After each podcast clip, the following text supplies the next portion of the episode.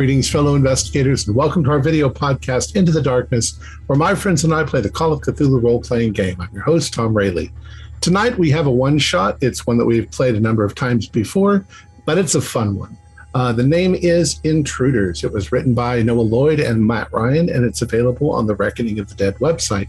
I'm your game master, and this is version 5. So, without any further delay, let's begin our journey into the darkness. There is a small island in the South Pacific called Smith's Island, named for an Australian sea captain, Jacob Smith, who discovered it in 1806. The island is volcanic and covered in tropical jungle, and it is thought that up until recently, no humans lived on the island prior to its discovery. There are no dangerous animals. In fact, the largest animal is the tiny Smith's parakeet. Captain Smith came to the island, a small, a uh, small colony sprang up, but never act, never really grew. The year is now 1985, and there are still only about 35 families, mostly Australians, Kiwis, and British expatriates, that permanently reside in the town of Smith's Landing. There are only a handful of businesses, Pete's General Store, where you can get supplies that have been brought in from the mainland. There is a pub called the Budgie's Bill that serves food and beverages and is the most common place to find the locals hanging out. And two small bungalow resorts for tourists that can accommodate only about 25 families each. It's a tiny island. Three weeks ago, the island's small but active volcano erupted. Thanks to seismographs stationed around the island, no one was hurt. Lava was expelled and fortunately flowed in the opposite direction from the town. The only damage done in Smith's Landing was a few broken windows from the resulting sonic boom and earthquake. Almost all of the tourists left at that time. The residents returned, and shortly thereafter, the group of hikers observed a large structure on the far side of the island uncovered by the landslide. They estimated that it was about 300 meters up the far side of the volcano. They told this to the local authorities, who then contacted uh, the, the university, and uh, that's where you came from. Uh, you arrived via seaplane from Tonga a few hours ago. You've settled in your rooms at the Paradise Resort and have gathered at the Budgie's Bill to make your plans. It's a pleasant little European style pub dressed in pastel blue and white with a lot of beer, fruit juice, coconut water, coffee, and the infamous kava, which only men are allowed to drink. Soft Polynesian music plays in the background, but the place is empty this time of day. What's your next move?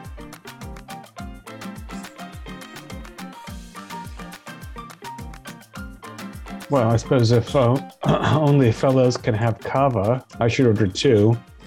Uh, one for Dr. Gidry. Just Oh, you're just because. fine. Well, that sort of thing pisses me off. You should be warned that it is a narcotic. Um, Yeah, look, uh, on a research trip a few years ago, we sampled some uh, kava as we were encouraged to do by the locals. Um, I'll put it this way: I didn't sleep terribly well that night, nor have I slept terribly well every night since. So uh, do with it what you will, but I will not be taking part in that. With that advice, I think I'll pass too. Every night since, how long ago was this? Well, this was uh, during my uh, honors, so this would be a couple of years back now. Well, a couple of years back. I'm still yet to finish my PhD, but that's all right. Um, hopefully, this uh, structure is evidence of a volcanic civilization. That could be a great uh, PhD topic for me to finally get that uh, doctor at the front of my name. I, I also really hope that it's Pulitzer Prize worthy. I'm I'm excited to go out there. Uh, Dr. Brierly, Hmm. is it is it safe to go out there? What are the dangers? Well, you know, we'll be checking. I I mean, given that everything's been quiet for a few weeks, it should be quite safe. But I've got, you know, gear to measure uh, off gassing and, and things as we go along. Uh, so we won't go anyplace dangerous. Uh, you might get some great photographs. I'm afraid that um, that the humanist scientists might be disappointed because you know it seems extremely likely to me that this is a natural geologic formation that tumbled out of the mountainside during the eruption and and not you know the desired extra Easter Island's heads that would make us all famous Well, I, I hope we find something related to the the Margot's study because I'm working with her uh, for a potential paper. Get your photographs anyway. If you can sell them to Nat Geo, all the better. I'm kind of on Briarly's side here. I think we have no record of anyone living here. I think it's pretty. It, it's rare to find lost civilizations. You know, I obviously I'd love that. That'd be wonderful. But um, so either way, get your pictures, Winston, and and publish them. I encourage that. Well, I've brought a lot of good glass. So you're sitting there for a few minutes. Um, you're served some food. You're served some whatever you want to drink. There's a lot of they like coffee there very much. So there's plenty of coffee drinks, um, uh, and there's a lot of non-alcoholic things too, fruit juices and uh, coconut water. Um, after you're there for a few minutes, a gentleman steps inside. Uh, uh, rather, um, uh, I don't know how to say it, a bulbous looking uh, uh, gentleman uh, in a like light yellow suit. He comes in, he looks around for a moment and sees you and he smiles and he walks over. Ah, you've made it. Good. Are you all settled in? I'm uh, I'm the mayor, uh, Mayor uh, Mason Keefe. Good to meet you. yeah Accommodations are great. So, have you had a chance to look around yet? It's a rather lovely little island. We enjoy Smith's Landing very much. But Yes, we're sir. rather Uh, asked. not, my, my first stop was this bar. I, I've not stepped much outside the plane in the uh, the resort. From what I've seen so far, it looks wonderful. yeah it Excellent. looked great from the air Well, we assume that you're going to be staying for quite a while. I don't think that we're going to have any guests at the resort for at least the next month or so. People are afraid of volcanoes, you know. Is it, tell me the, the the folks that found the structure did they get very close to it or did they just see it from a distance The fire tags, no, they were stead. They were down on the um, they were down on the path itself. oh okay Uh, they're they're locals. They just um, they'd never seen anything up there before, and they thought Mhm. that was it was quite unusual. Um, I mean, I asked them a few questions. They said it was rather um, blocky, like uh, you know, rectangular blocks, like some sort of a, a ruin. Uh, but of course, they were nearly a thousand feet away from it. of course yeah, yeah. Has Did you anyone else them fire been up there? I'm sorry, what was your question? Uh, Sorry, did you call them fire tags? Is that their nickname around here? or- Oh no, that's their last name. Sorry, they're their German. last name. Ah, I see. I see. I see. Sorry, uh, Mr. Feng. Continue with your question. I can I can give you their um, I can give you their uh, their address. It's not far, a few minutes walk away. Um, but you might also want to speak. Uh, just uh, you're a journalist, are you, uh, Yes. Mr. Mr. Peng. Mr. Winston. Pang? Uh, Mr. Pang, uh, yes, you might want to speak to one of the locals, Terry Timms. He's uh, he's our oldest resident. He's lived here the longest, and so he knows. He likes to tell stories to the tourists. Not all of them are true, but you know, Thank you he's for the entertaining. information. Is there has anyone else been up there? Nobody that I know of. Yes, uh, most people came back because they're really put their lives back together. Of course, we live here, so um, there were there were some very minor structural damage to some of the buildings, and you know a few windows broken and so forth. But the people who live here aren't really tourists. Most of them are rather old. I'm I'm amongst the young ones that are here. Um, and you were born here mayor Oh no, I, I I came here from Australia. I don't sound like it because I forgot to put on an Australian accent. Um, It's much appreciated. uh, no, most of them are retirees. They're they're people who come here. I mean, there's not much to do on the island other than you know sit on the beach and drink uh, mai tais and relax. Do you, do you have anything in the way of cash crops? I mean, do you have banana or no, pineapple or anything? there's there's no industry on the island. Everything right. is You do a little in. fishing, and everything else is dependent upon larger places. Most of the people are independently wealthy, Hmm. and the the few tourists that we get, you know, help support. Now, the locals, the fire tags, but everybody, you know, is that I'm wondering if the structures or formations were just covered with greenery until the flow dislodged it or charted off. But was that the sort of thing that might have gone unnoticed under the jungle, or was it? I mean, it's not a large island. it was a pretty well documented? The It, certainly is possible. Um, I've been told there's there's I haven't seen the, the, the destruction to the island on that side.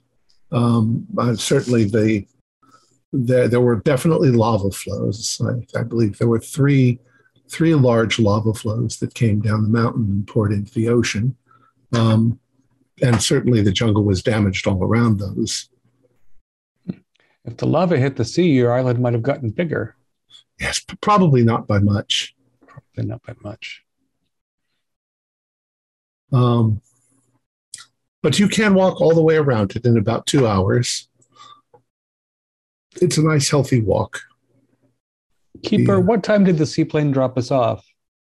I'll say it dropped you off at um, ten thirty in the morning. All right, so we're really lunching at the end, and we should Right. we have a we have ample opportunity to take a long stroll. Okay. Um, so he gives you the addresses of those people uh, and says that you know the if if there are any supplies that you need, you can go over to Pete's and check out with them. Um, they're not going to have a lot of gear, but they'll have basic necessities and things like that. I'm sure most of us brought our gear anyway. So Right. thank you. That's kind. Well, thank you. Uh, yeah, I mean, we could uh, just uh, wander over, take a look from a, at least the base. Sure. We've Yeah. got all the afternoon. While we're in ten, we might as well ask the fire tags what they saw first, and then either We may as well get them Arthur to lead us says- where they saw it. I'd That's, rather not have that a seems the uh, opinion. I'd just rather go see it. Well, uh, let's see. If- There's not any chance you could get lost from one another. Right. It's- Nice Yeah. stroll. It's been a long plane ride. It'd be kind of nice to walk. I agree. I'll, Well, I'll walk I, them I there. suppose I could catch you up. But I, I want to go speak to these uh, fire tags before I um do anything. Um, but if if you wanted to go off early, we, I could meet you there, possibly with them. Um, if that's uh, what you'd like to do. I'll tell you what, Rody. Why don't you and I take the uh, uh, clockwise route? So we'll get we'll see the whole shore, and if they stop off and visit locals and take the other side, then we'll probably end up around the far end at the same time. Take a couple Right. pair of binoculars and see Yeah. what we can see. By this time of day, it's already about 85 degrees. Yeah. Um, if you Not didn't bring if you didn't bring floppy hats, you can probably find those at Pete's. You know, something to keep the sun off your face. Bring some water. It's I think I said it's 1985, so you got bottled water and stuff like that. All right. So you, is that what you're going to do? Are you going to go with the fire tags then first? Some of Uh, so I'm going fire tags first. Um, I don't know if I'm being joined by anyone. I would Well- like go to. with you. can we Yeah. can we just And I'm sorry. could we just assume that if you're going to the fire tags, you guys can all just sort of hang around for a little bit and then go? Because We don't need to split. yeah, I mean you can if you want, but Yeah, I'll I'll check out the fire tags and okay. All right, so we'll we'll do the fire tags first, and then we'll get back to the others. Um, so you walk down the the middle of the street. It's uh, it's a small town. There's very little that's paved. It's um, but it's you know sandy sandy rocky rocky ground. Uh, it, it gives you a little bit of a feeling like an old west town, but at the same time, like a, a European old west town. All the all the houses are well maintained, uh, they're well painted, but they're in those bright sort of tropical colors. Um, people like to bring a little bit of that into into this. It's also good for the tourists. Uh, you see Pete's, you see a couple of little uh, European style houses, and then uh, you get to the one in question for for the fire techs. It's a, a, a sign, uh, and you walk up, and before you can actually get, you know, through the gate and uh, start into the yard, uh, one of them comes out onto the uh, the veranda, their porch, and they see you and they say, "Oh, hello. Can I help you?" Oh, we're, we're scientists uh, to look at the volcano. Oh, you've come to see the, the volcano, yeah. Uh, please come inside. Uh, my dear, there's somebody here. Some scientists. Um, once again, very European, very very well maintained. Everything's clean. Uh, a bit of a minimalist, um, but comfortable. Their house is a little more open than uh, what you'd expect from a lot of houses, but then it's a tropical tropical area. Uh, please, uh, what can we do for you? Uh, we were told that you were the ones that found the um, structure on the side of the volcano when you were on a hike. Oh yes, uh, my wife and I have been for a walk. Um, oh, it's a, almost a week ago now. Uh, we do this quite often. We wanted to see the uh, the lava flows.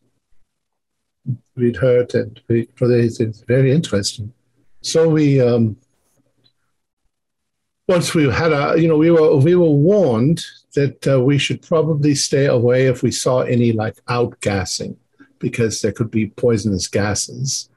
Uh, so we bear that in mind, but we walked around and we were looking at uh, the lava flows. Then my wife looked up onto the high side of the volcano and she's like, What is that? And um, I don't know how to describe it. It looked almost like a, like a little castle. You awesome. know, yeah, kind of with um, you know rectangular walls and uh, little towers. Uh, it was hard to tell. It was slightly different color than everything around it, much darker, uh, much darker stone. Uh, but it was a long way off, and we didn't have binoculars. Hmm. I see. Um, um, so, uh, do you know of any history of the island? Like, have you uh, looked into it terribly much, or? Oh, not really. We know that uh, you know the Europeans have been here since you know last century, but um, you know, we moved here about uh, seven years ago with the, uh, you know, the intention of just living the easy life. Uh, I made my money in, uh, in as a legal counsel. And, uh, so I, I, have enough money. It's just, uh, you know, we didn't exactly expect to be on an island that would explode. Uh, but it's always, you know, giving off a little bit of smoke now and then. Um, it occasionally makes a little bit of a rumble. But we were told scientists had um, the measuring devices around it and that it was fairly safe. Uh, but we have a contingency plan, you know. A place like this, we always have a contingency plan uh, that we can evacuate down to the, the, to the docks and the ships are always ready to get us off the island. Do you have your own boat, or is there an island? Uh, actually, no. But our friends, uh, the the Murrays next door, they have uh, they have a boat. Uh, we meet there, and they can hold like twenty people. So, mm-hmm. an emergency can hold more, but uh, there's only about thirty-five families that live here on the island. And you all so, live in this general area? Yeah, all, all here in, in Smith's Landing uh, the one who lives farthest out on the edge of the community is uh, is uh, uh, Terry Timms. Mhm. He's a bit of a kook. we were told that. Mm. He's a nice cook. I'd love to hear some of his stories. Oh, we can visit him. Uh, is he on the way to the volcano via the short route, or is he more the opposite Well, way? he if you yeah if you go on that road there, you'll his will be the last house. you Last guy. can't- I, I tell you now, you won't be able to miss it. Excellent. Um, so do you have any landmark? Like, uh, obviously, it's on the volcano and it's a big black mass. But um, do you have any um, landmarks we can look for when we're trying to uh, find the spot? Um, I, I don't is- think you'll be able to miss it. If you if you if you walk um, if you walk counterclockwise around, uh, you'll get to the first lava flow, and you just look up, you'll see it. Okay, no worries. Thank you so much. Unless Uh, it's we'll get out of night. but Yeah, yeah, We'll, we'll, we'll get out of your hair now. Um, have a wonderful uh, day. Um, and hopefully, we'll have some exciting stories to tell when we come back. yeah, excellent. Are you going to be here a while? As long as it takes us to figure out what it is and what's going on. Oh, well, excellent. We have uh, let's see, uh, it's the Budgies Bills. They have very good food and drink at night. Sometimes they play music. Sometimes we get live music. So I don't know. So we're going to have live music because the resorts are closed. All right. Thank you. And you leave. Mm-hmm. We'll talk to the island kook. Yes. All right. So you're still kind of within the boundaries of Smith's Landing, Mhm. But the road is leaving, and you, as you're walking towards the edge of the town, uh, you realize that there is what was once a very similar European built single story beach house that somebody has completely covered in seashells and bits of, of sea glass and things like that in mosaic patterns. And when you've got nothing to do, you, uh, you tend to do that. And everything is covered. His, his white picket fence is all covered in seashells and, and bits of things that he's found, you know, bits of driftwood and things like that that he's found on the beach. The beach is not far from where the house is. And uh, the garden is mostly sand, Mhm. sand and, and stuff like that. Um, the the fence itself is not perfectly straight anymore. It's kind of Mhm.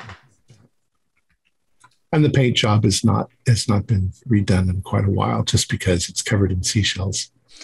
Um, all right, so you walk into his yard and uh, go up to his door and you knock, and after a couple of moments, you hear uh, this creaky floorboards, and a, a, a gentleman answers the door. He's uh, looks like he's probably in his mid seventies. Uh, he is uh, barefoot he has on uh, little white shorts and pretty much nothing else. And uh, his hair is white and scraggly, and he's got a full beard. And he's like, "Oh, hello. Um, who who are you?" Mr. Timms, I'm I'm Winston Peng, a photojournalist, and I was interested in some of the stories you have to tell. I heard from the Photojo- mayor. Photojournalist. Yes, and I was wondering actually He if I could strikes get a a, pose. and I take a picture. could I get a picture of your house too? Of course, of course. That's what it's for. Wonderful. He says, "So are you like from an art magazine? You're gonna, you're gonna finally. I'm gonna finally get a, a spread in home and garden." Perhaps. We're we're from a university, Mr. Timms. Um, we are here to investigate the volcanic eruption and this structure that uh, people have been talking about. Oh, said, boy, when that thing went off, scared the daylights out of me. Big sonic boom, everything rattled, knocked some of the seashells right off my house. Uh, everybody ran, though. I didn't. I waited. I figured, unless I saw lava heading in this direction, I wasn't going to move. Uh, and as it was, nothing happened. Uh, I wondered if there was any kind of uh, uh, tsunami that uh, hit anywhere, but uh, I didn't hear anything on the news. Well, we, we were told that you were the uh, purveyor of island secrets and stories. Ah, I know everything about this island, and um, he he's like, well, where are my manners? Come inside. You know, I'll make some coffee, tea, whatever you like. Tea, please. Uh, kava. And he he turns he turns towards you, Margaret, and he says, I don't care if you're a woman. I'll give you some kava if you want some. Something a little less strong for me, but thank you. Um, so he begins to regale you with all his stories about Smith and uh, and all of this, and um, old Captain Smith. Of course, that's before his time, but you know he knows all the stories. He came to the island when he was 13 and uh, fell in love with it. He's loved it ever since. And um, the only interesting thing that you get, uh, of course, Winston gets a whole lot of fluff to add into the, the story about the islands. It sounds very colorful. Uh, they've never had war. Their crime rate is zero. You know, if there's any problem, it's on a resort, and it's usually a scuffle. You know, and that that's about it no murders, no no no thieves. There's no point in thieving because if I stole something from him and he saw it at my house the next day, he'd know I was the thief.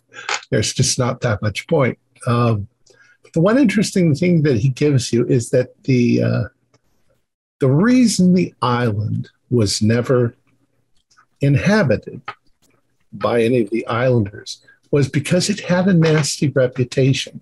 Um, people didn't even like to fish near it because they said there were ghosts that uh, the people that the, the, the you know people who had died that were uh, not uh, not very good people they get stuck on the island.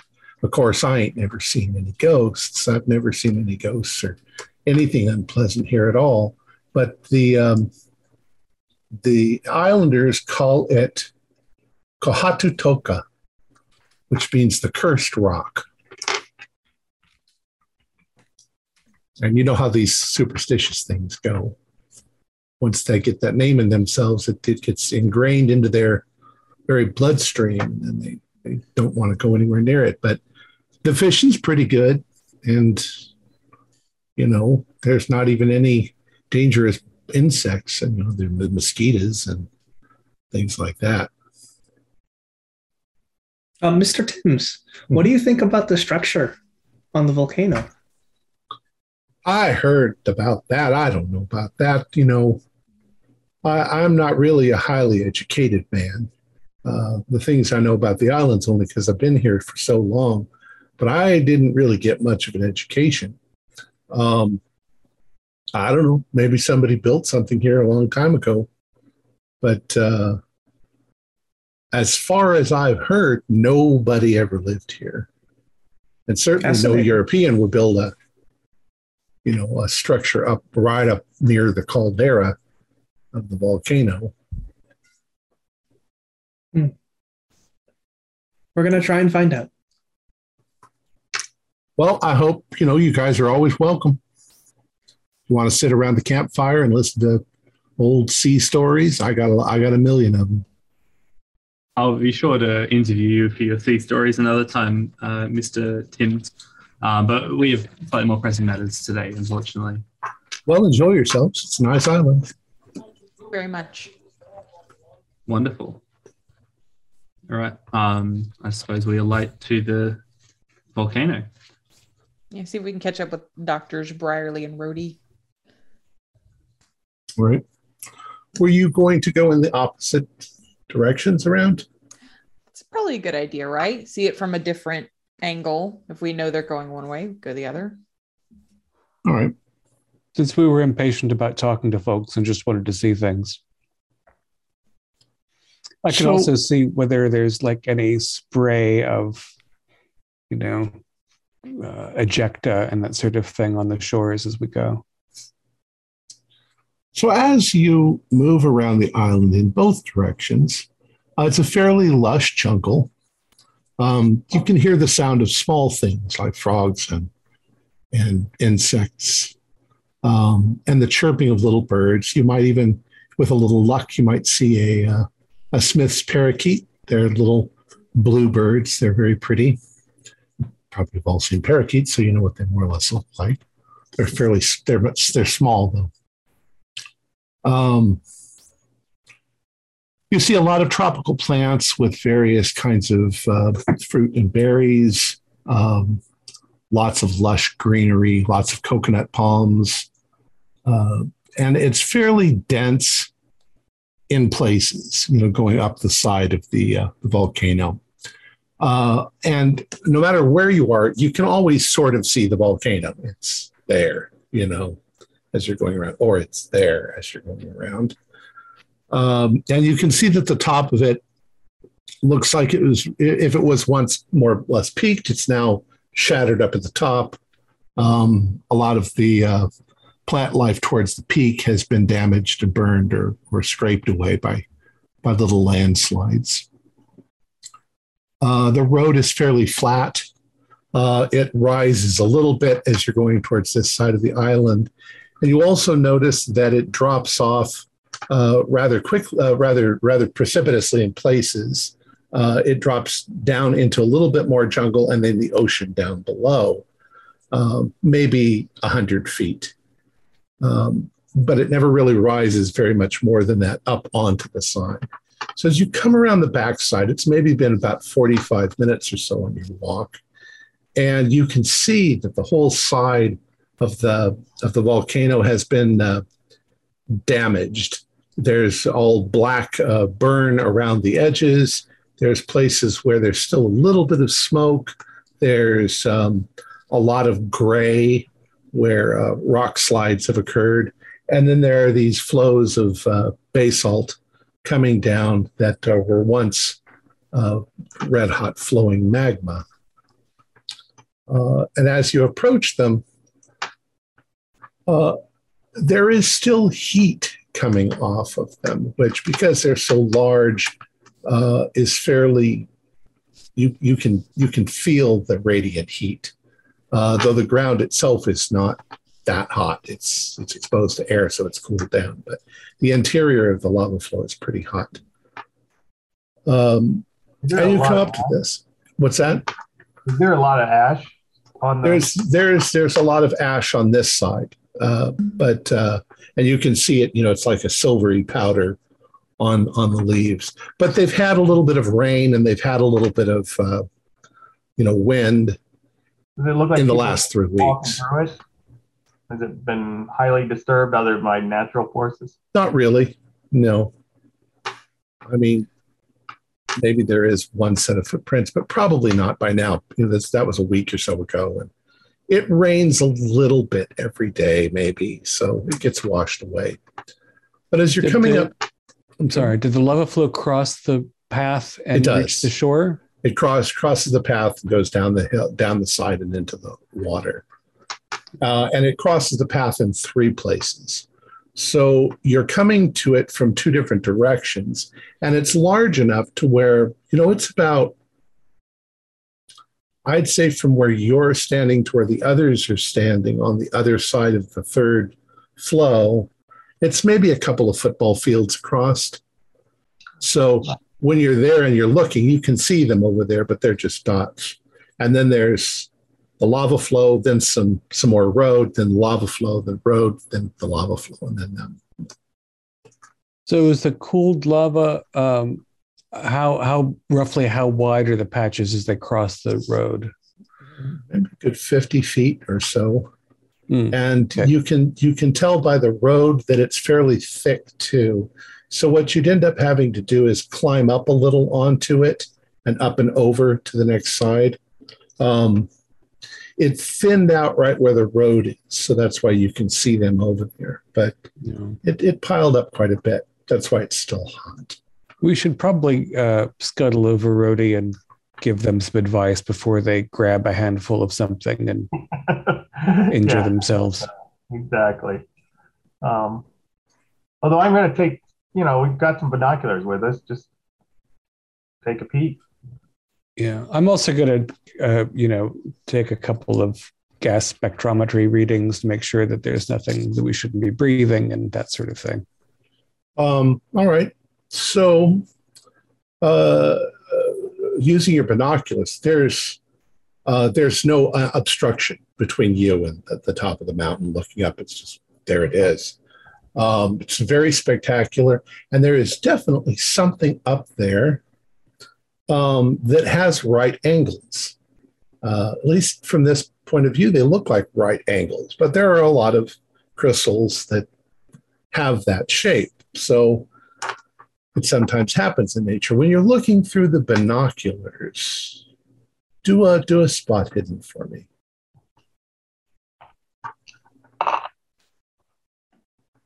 Oh, let me check my spot hidden. Sorry about this. I got an 18, so I think probably a hard success. That's probably a hard success. Um, it makes you very curious when you're looking up at it because the rock itself doesn't look like the surrounding rock. Um, it looks almost like oddly because it's it's right up next to the rock of the volcano, and they look like different things. Now, maybe it's possible that the, the volcano itself is weathered, and if this was buried, then it didn't get oxygenized by being exposed to the air for very long. But it really looks like a different species of rock altogether.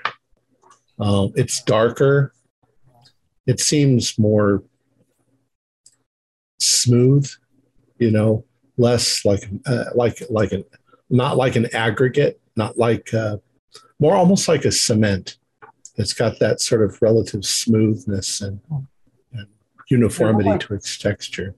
The lava flowed around it, I'm assuming, or how did it, it actually looks like it's the, the lava was flowing next to it and it caused a small landslide.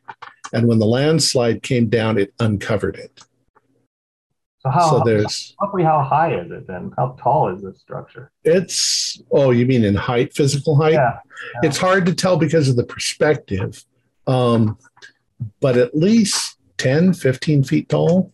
Okay, so yeah, it could have been mostly buried and then all right. You're still not convinced that it's not just a big boulder that happens to have an odd right angle it happens. Sometimes rocks, rocks fracture, fracture that way. What really puzzles you is it's it's what it's made out of, what its density is. Like somebody took a rock from somewhere else and dropped it there. Um, as far as a volcanologist looking up, uh, nothing really seems out of the ordinary from the way that the uh, the lava flowed down. It seems to have you know taken the path path of least resistance. Um, follow, following arroyos and stuff like that. You can see smoke coming out of the caldera still. Um, it's probably still active. If you climbed all the way up to the top and looked down into the caldera, you'd probably still see molten lava. You wouldn't be surprised at all.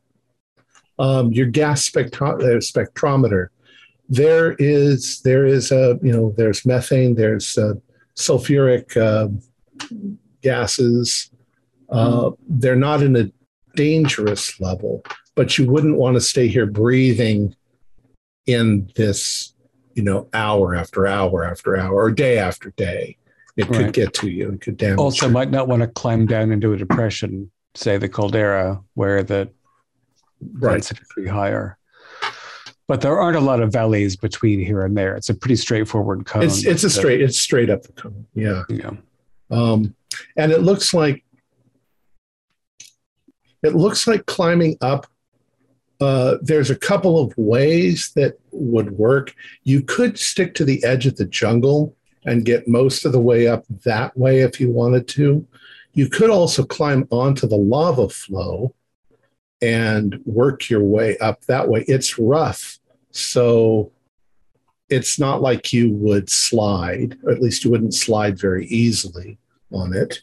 Um, it's a little dangerous. I, you know, again, I think that I think that Frank and I are in agreement that we should go and grab the um, less scientific-minded folks and make a path together that's safest. Probably between two of the flows, we can have less jungle to climb through, but not Okay. be on the lava all the time, which is, you know, a little bit rough. The only thing that's got you a little worried is that last little bit before you get to the structure, because it looks like there was a landslide. So it's all fairly loose scree. Mhm. Um, it would be very possible to cause another little landslide if you're walking across that and it all starts to avalanche. You know, Maybe It might be probably better wouldn't be. It would- from a different angle. yeah, you got to find a, a way to get to it. We'll assume that you're climbing up and over, um, trying to get to where they are Mhm. as you're going. You can do a dexterity roll.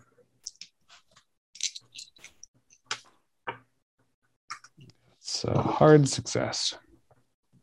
That's a pass. Okay, so you, you both scramble over the top of it.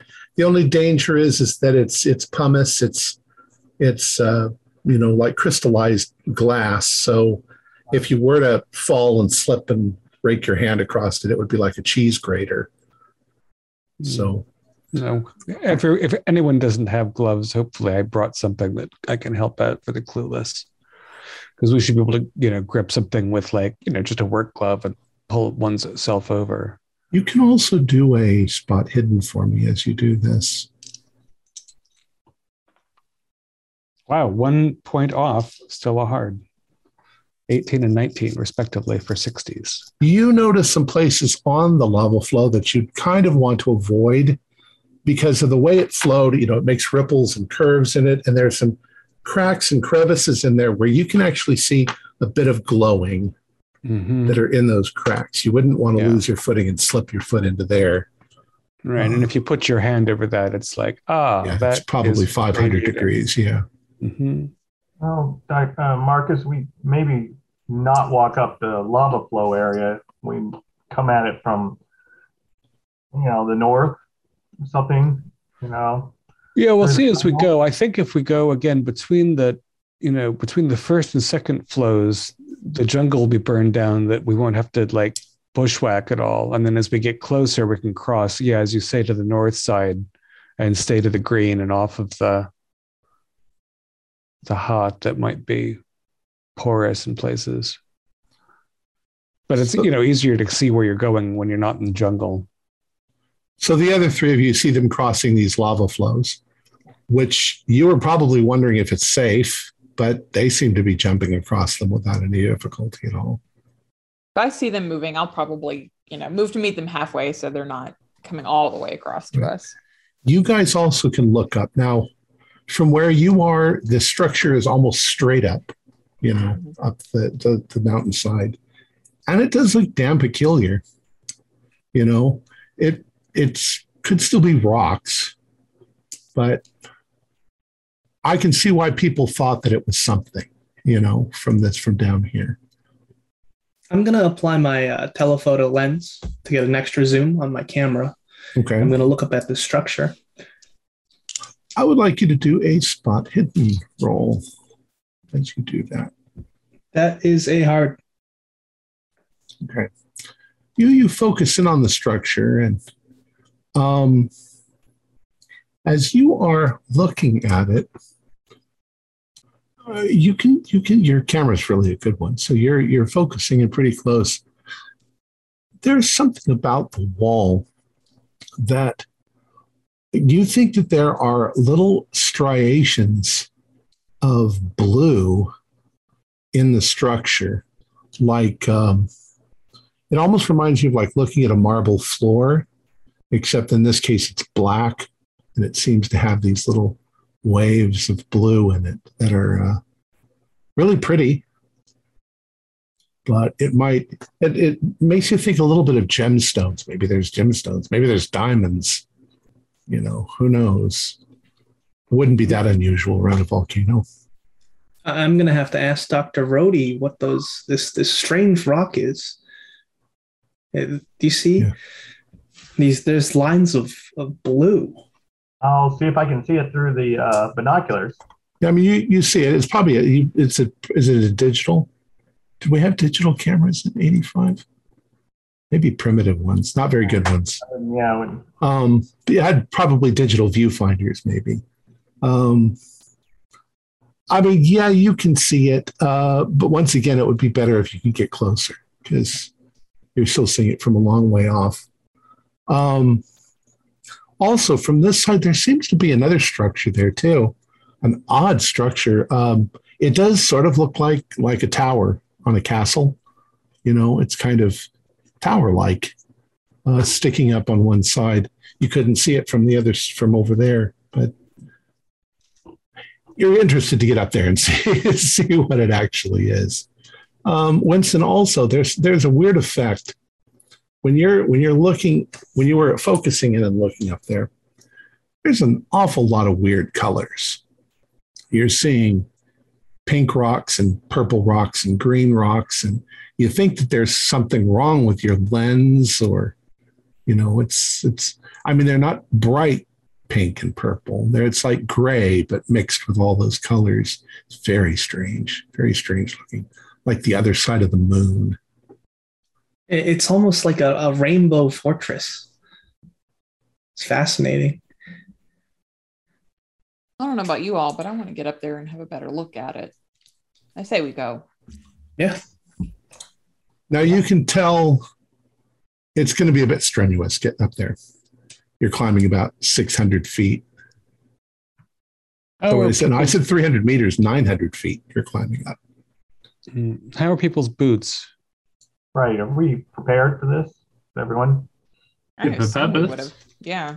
You know, we do feel a lot of us do field work of some kind. I'm we were coming to a volcanic island. I think. Right. We would have made appropriate uh, footwear choices. Put your rubber here in high heels. So we're looking over at Winston. Uh, I'm gonna roll. Yeah, I've got boots. Good. Uh, right. So uh, Frank and I've been looking up at it. It seems like uh, the routes between lava flow A and B will be easiest to traverse until we get closer to the formation. Um, there are definitely still hot pockets. You know, the surface is good, but um, depending, you know, there's different thicknesses depending on the flow and and um, slope underneath that we can't always tell what that is. So don't, you know, don't punch any part of the the black cooled lava flow. Keep an eye on your feet. Um, anything else, Frank? Well, I have experience climbing, so maybe uh, I can help out with some rope and some climbing gear. Maybe I can help out at that last what few hundred feet or so. It gets sharp. Right. Yeah, we can also cross over the jungle there so it's cooler and we can go slowly. We'll be close enough to see things. Uh, maybe uh, you should lead and I'll pick up the rear since we've probably been more vertical than the average. Sure. And I brought rope and carabiners and things and, you know, have picks and whatnot. Exactly. All right. All right. So what we will do to save a little time is I'll have you each do three dex rolls. And if you fail, you slip a little, you slide a little, you trip over something, and but you're not going to injure yourself much. So statistically, we, three dex rolls. Climb over that. Ooh, an O an O one. yeah. So Marco is like pirouetting on top of the yeah, lava flow. I passed all three, but the O1 was. I failed two out of three. Okay. Uh, I, I tuck away my, my camera in my shoulder bag, and I, I also failed twice. Okay. So, James and Winston, you come away with you know stripes and and and you know on your arm maybe and on your hand on the, the palm of your hand. Uh, just take one point away. Uh, anybody else? These injuries. They'll look great in the discovery photos. Yeah, this pumice is sharp. I had one regular, one failure, and one extreme success. Okay. I'm glad I was in the rear so that when I fell, I was like, no one noticed. Got up and brushed it off and acted like I didn't fall because I'm. So you didn't actually do any damage, but you, you know, a little bit, just your little dignity. sore. Yeah, dignity. Um, Frank did all right. He didn't. Okay, good. Oh. So you come to a place where you, you get to the scree The screed turns out to be the uh, most difficult part because you have to kind of scramble. Um, uh, you can try to work your way over to the side and scramble across it. Uh, and as you scramble across it, of course, little rivulets of rock start sliding down. Uh, it's a little precarious, but and it's a little, you know, you got to go for it because once you start, if you stop, then you will start sliding down as well. Um, there's no real danger of you falling. Uh, it's just slow progress. But you finally come to a little bit of ledge. You climb up, and the structure is there. Um, and now, even more so, it doesn't look entirely natural, um, except for a few things. The, the, the rock itself is kind of a, a, a dark grayish black.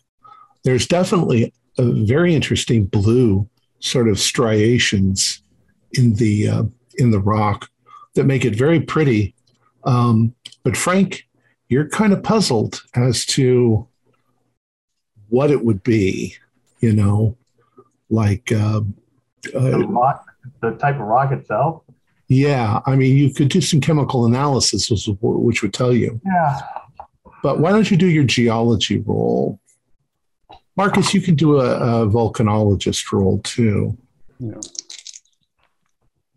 Success, regular. Oh, I got no one. Oh, nice. So,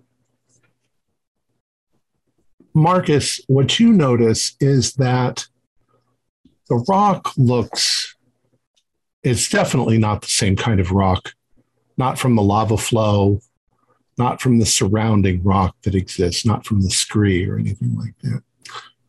Frank, Dr. Frank, Dr. Ruby, Frank. you go up you go up to look at it and you're getting a really good close look at this stone and it's not quite as square as it looked from down below. It's actually oddly angled but it's also not sharp. It's all of the edges are worn smooth.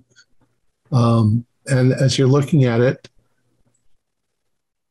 there is you've only seen rock with this quality in a few places before on Earth.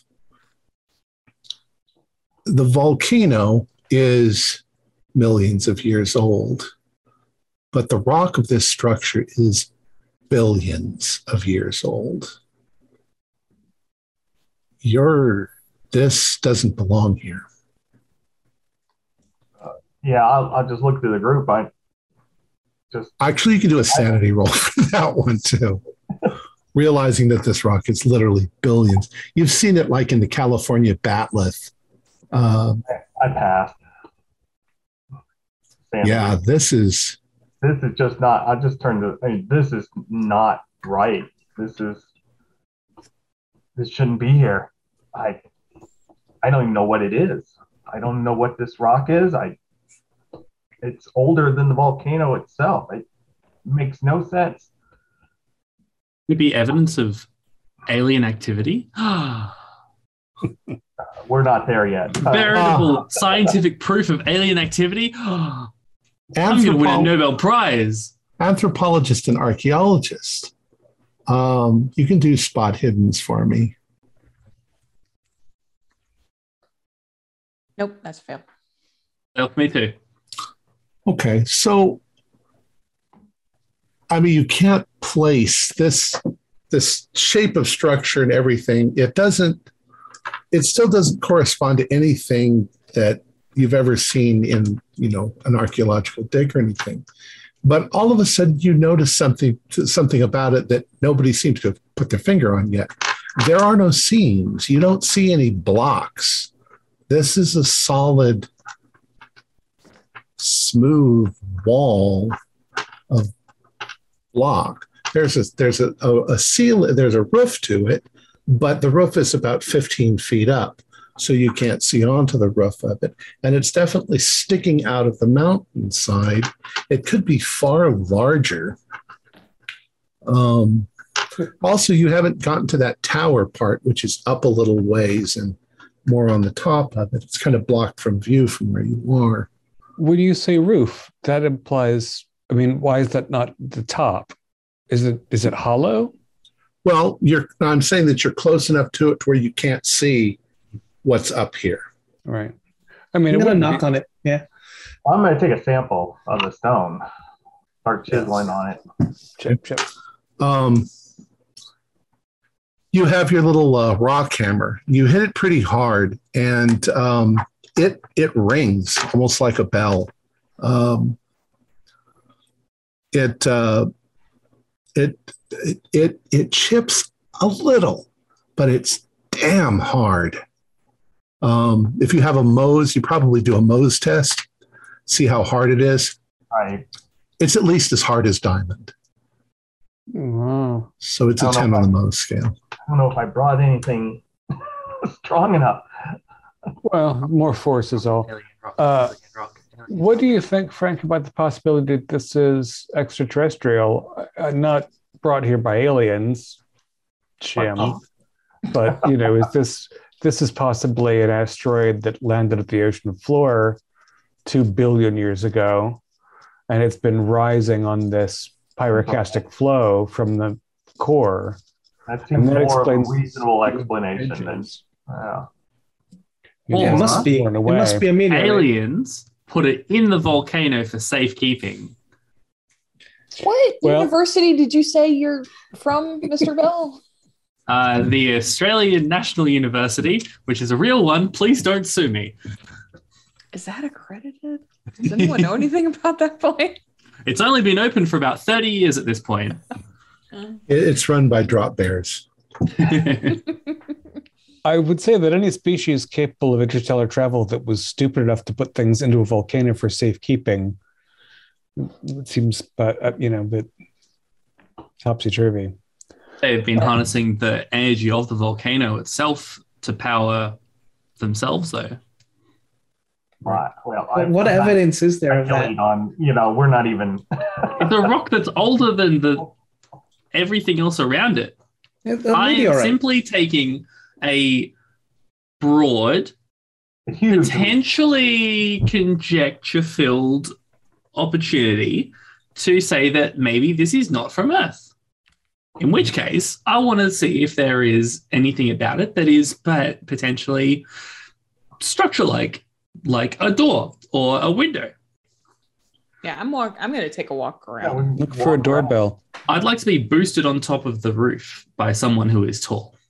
Well, you can just go up the hillside. Also, I'll do that. All right. So once again, you got to go up some scree to get up there. Um, just just to mention, if it were an asteroid or a meteorite, then having it billions of years old would actually make sense.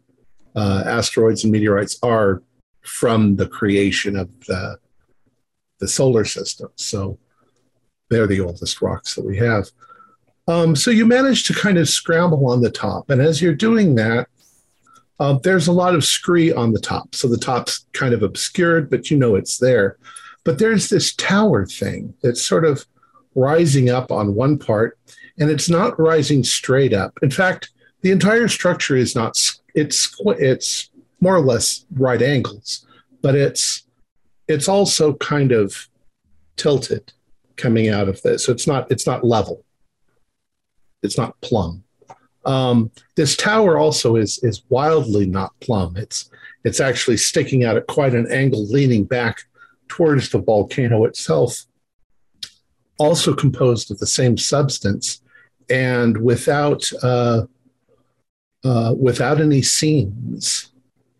Um, now we're talking cylinders and uh, and cubes that are together and you know this this really is quite bizarre the top of the tower thing is broken but it's also about 30 feet up so there's no way to know if it's just solid or or what but you guys When you can do say broken, you mean uh, against as opposed to the other smooth lines.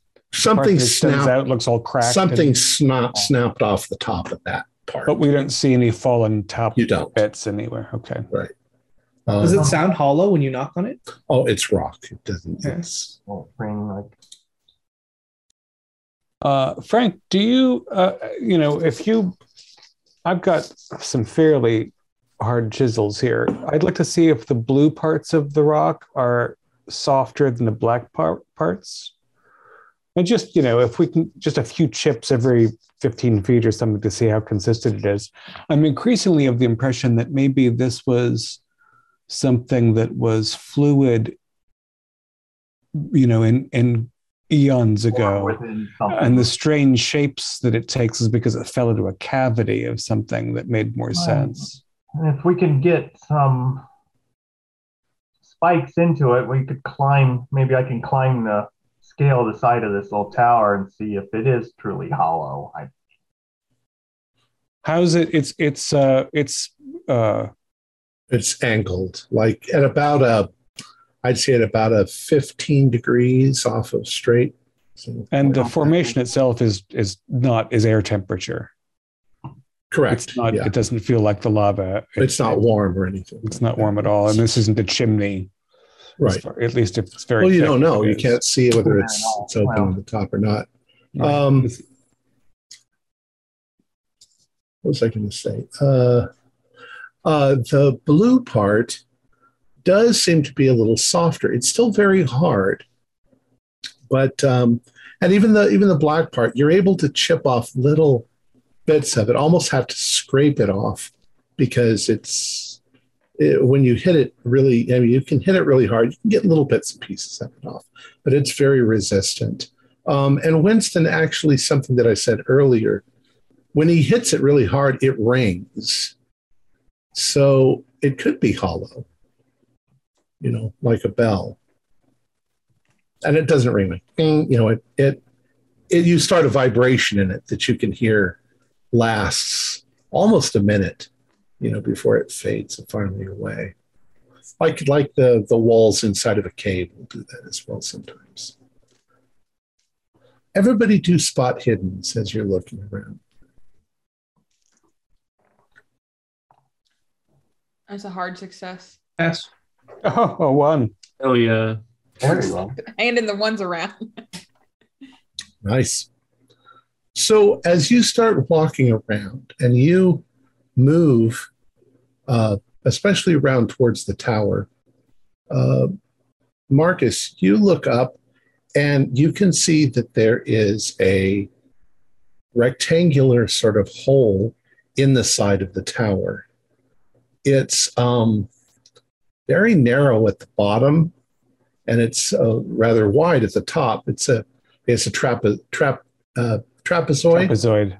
Um, but now you can see that it does sort of look hollow, and you can see light because the top of the tower is broken off. But that definitely looks like a, a door. Well, not a door, a, a, a hole. Uh, though it's a damn weird shape Yeah, and, so it, and at a very weird angle.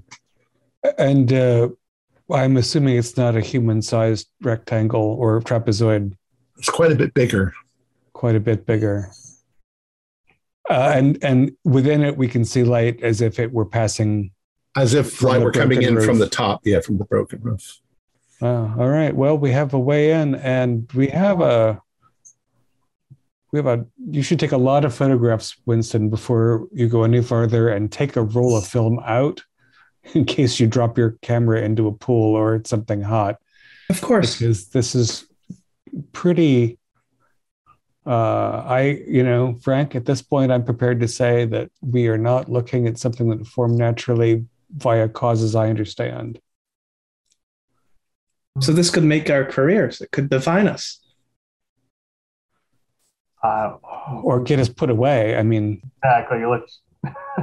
again we've So left anthropology behind because it's older than humans so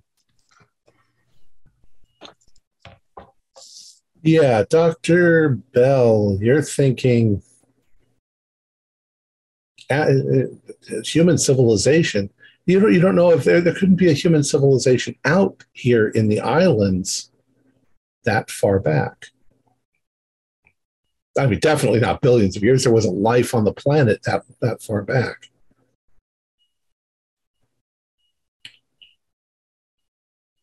Like I'm not saying that this is extraterrestrial species that have designed this.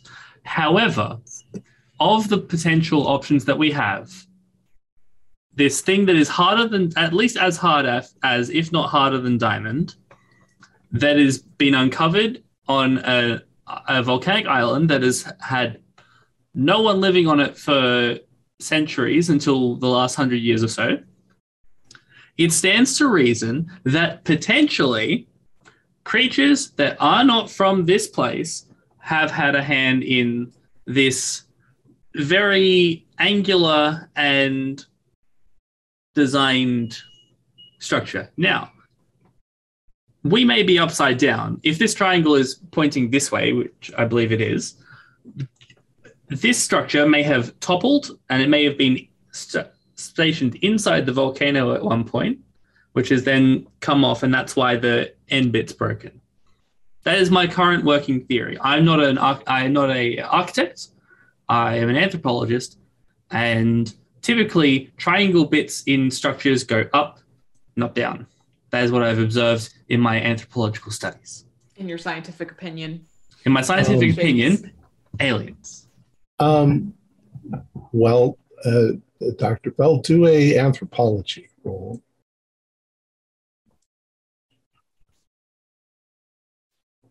Yes. Okay. You are aware of a number of old civilizations on Earth that did build their doorways that were narrow at the bottom because the advantage was is you could run inside them with a club and the person chasing you would have to put his feet in front of each other to try to come through the doorway and you could bonk him on the head uh, and you could only have one person come through the door at a time if they had to narrow their legs you find this in the American Indians and some uh, like the the Pueblos. They call them keyhole doors. So it's not unusual to have it smaller at the bottom. except for the whole billions whole- of years old part. Right. Right. Dr. Rhodey, where do you think we would be at on Pangea? Well, this is still the ocean, right? right. This is not on the Pangean landmass. No, it should have been just a naturally formed island. Maybe a coral I would have assumed this was a hotspot island.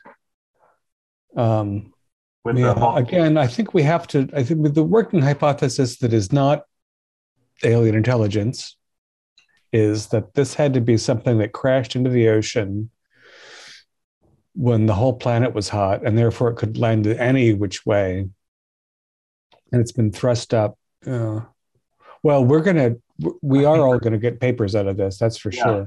Exactly, but I think it's way too soon to make any conclusion on what it is.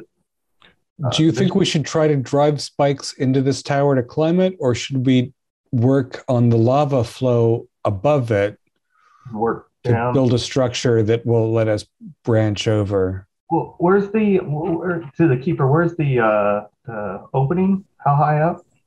About 20 feet up.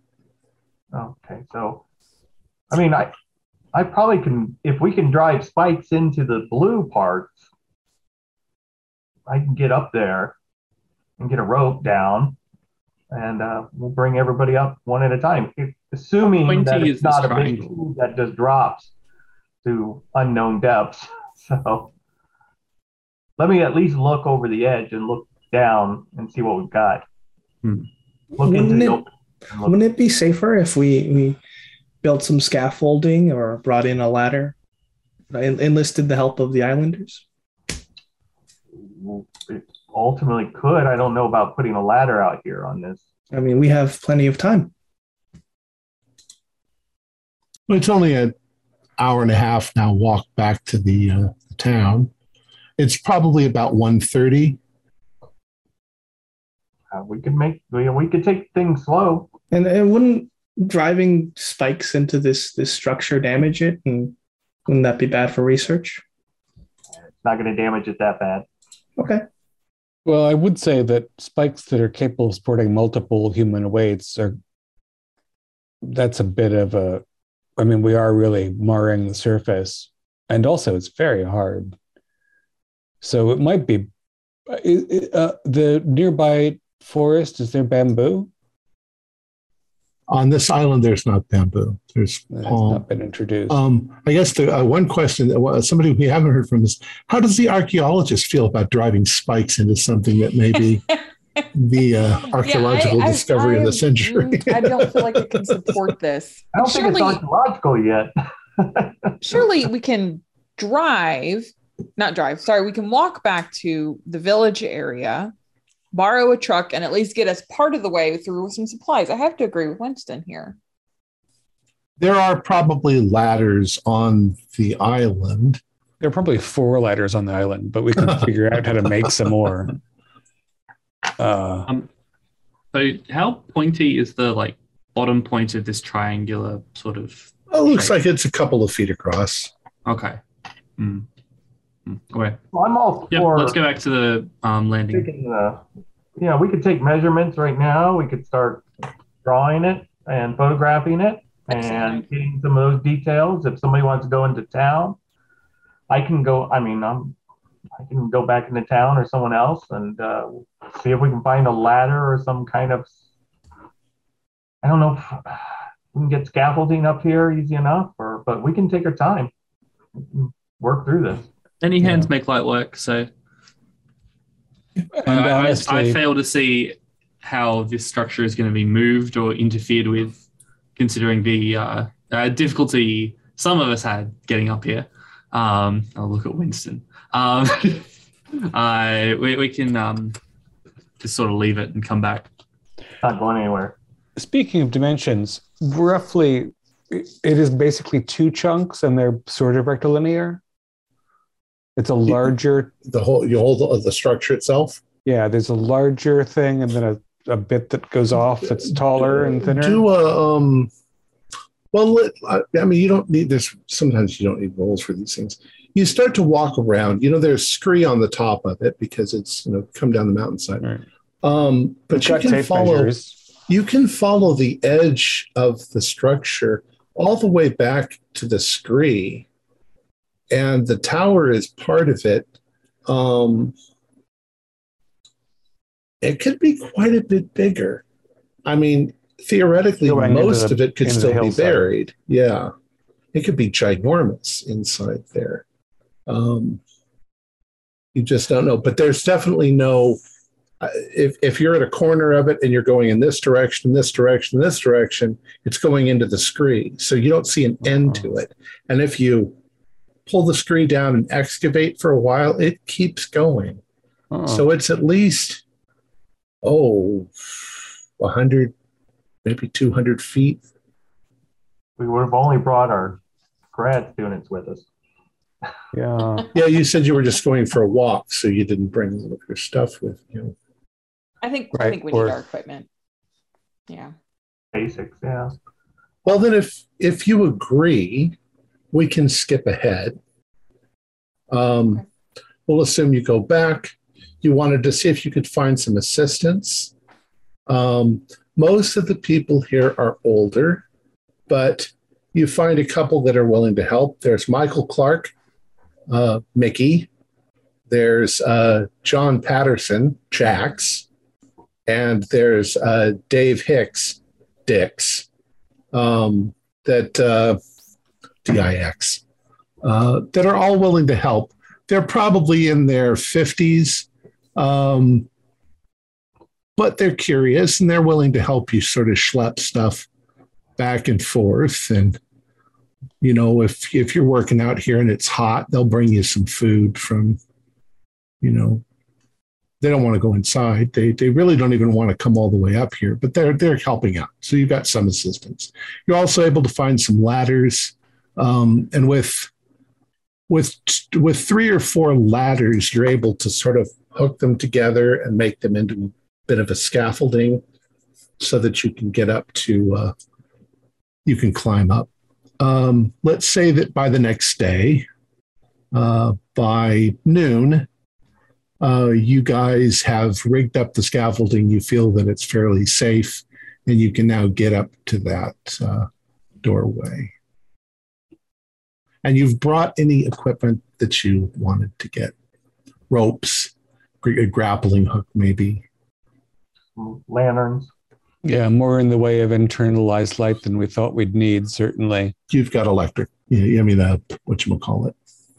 In fact, we can say that you're smart enough to you even have a, a generator. There's generators on the island in case power goes out, so Right. you can you can borrow one of those. Yeah, and we can up. string light in those little cages so that we can actually see where we're going.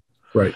Uh, I think I'd like before we mount the tower to see how much loose scree we could push off the roof of the lower part.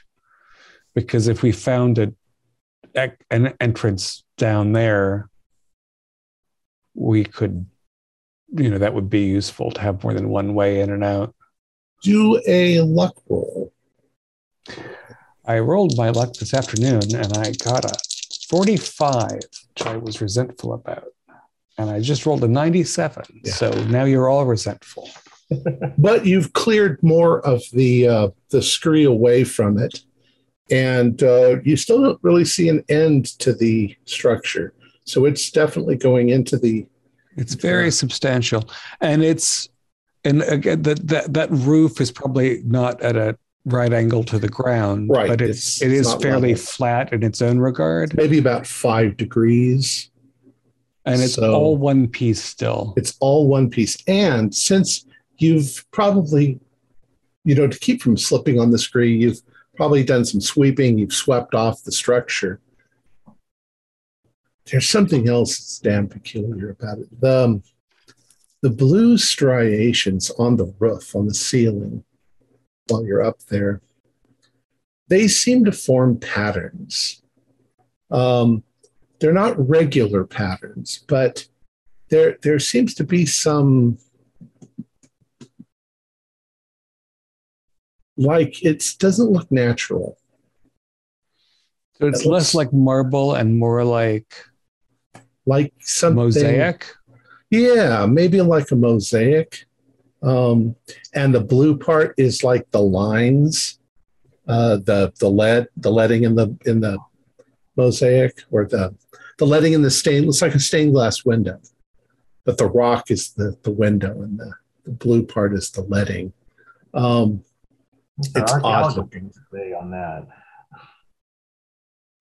Sorry. It- was that And what does our archaeologist have to say on this? Is this making any sense to you? No, none of this. I mean, I, it wouldn't help at all to roll archaeology because this doesn't seem to make any sense to me. Well, yeah, it doesn't. you can't figure out how the structure was made.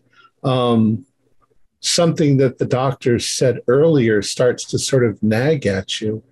It's almost like the structure was poured into a big form and solidified, like you would be in an ironworks. You pour liquid, you know.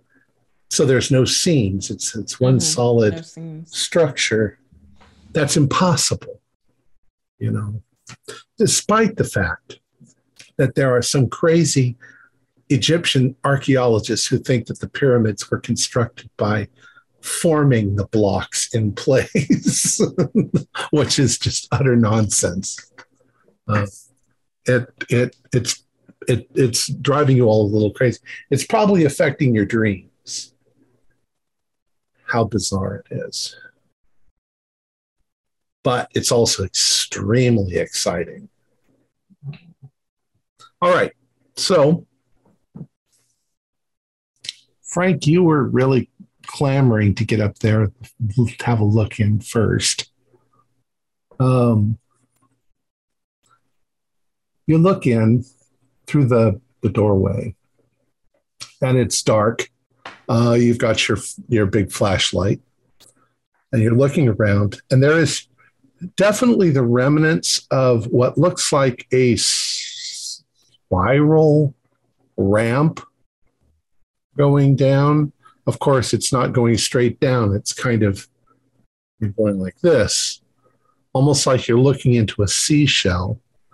Um, it's been damaged a little bit over time. Uh, it shows the same kind of wear as the outside of the building. Uh, and there are uh, you can still see that sort of blue striation in the uh, in the whole structure itself. The the the ramp seems to be uh, part of it. It's fused with the wall. You don't see any seam where it it hits, but it's navigable. Is it wide enough for one or two people? Well, around? you could you could probably all walk in there. You know, maybe two people side by side, um, and it would be kind of a funny thing that you'd have to do because you'd be you'd walk kind of level for a second, and then you'd have to get over the hump and drop down to the next one, and then go for a little bit, and then drop down and land on the next hump. As you, 'cause like I say, it's a spiral, but it's at an angle. Is it is it like a Fibonacci sequence, like that precision? Yeah, it looks pretty much perfect, like a like a like a nautilus shell. Hmm. Well, I, you know, get our longest rope and throw it down to have, and then secure it outside the window someplace, so we have at least something to hold on to. You, Oh, yeah. you that's not a problem. Yeah. Yeah, multiple se- secures. And I think, again, it makes sense, Frank, that you should probably lead and I'll bring up the rear. So we have the most experienced people fore and aft.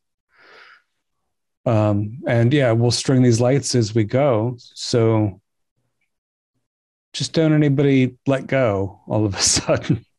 We have a, we have a flare because we're not. I'm, I'm looking down into darkness, right? Is that for as far as the sunlight can come in? It's pretty dark. I'm not crazy about the idea of dropping an incendiary down there without knowing what's in there. How about glow sticks? They, Glow have sticks glow- and Possibly, but 85. they don't give up. Yeah, I'm, oh, we had Not very this bright. long way. They're not very bright, and you do have big flashlights. So Do we have helmet lights? I, I don't know where you would find those on the Yeah. island. So probably not. uh, Dr. Brearley, you are you monitoring the the gas, Gas? making Yeah. sure we don't have yeah yeah. Yeah. Anything emanations from this tower? There doesn't seem to be any problem with the atmosphere at all. Mm. Um, It doesn't even seem like it's volcanic. It seems like it's separate from the yeah, steam that's still coming out of the stack. there's no heat here. There's no Yeah, which is seems like odd too, because if it was in the volcano, it should be hot somewhere down there. right? No, it seems like this is this really was a bit of flotsam that was pressed up somehow on top of that pyroclasm. Actually, something I would like. Um, uh, Frank and Marcus, you can do another uh, science roll. Uh, your science. Oh, oh no, it's 18. So hard success too. yeah. Um, hard. you would understand what this means, but the opening is breathing.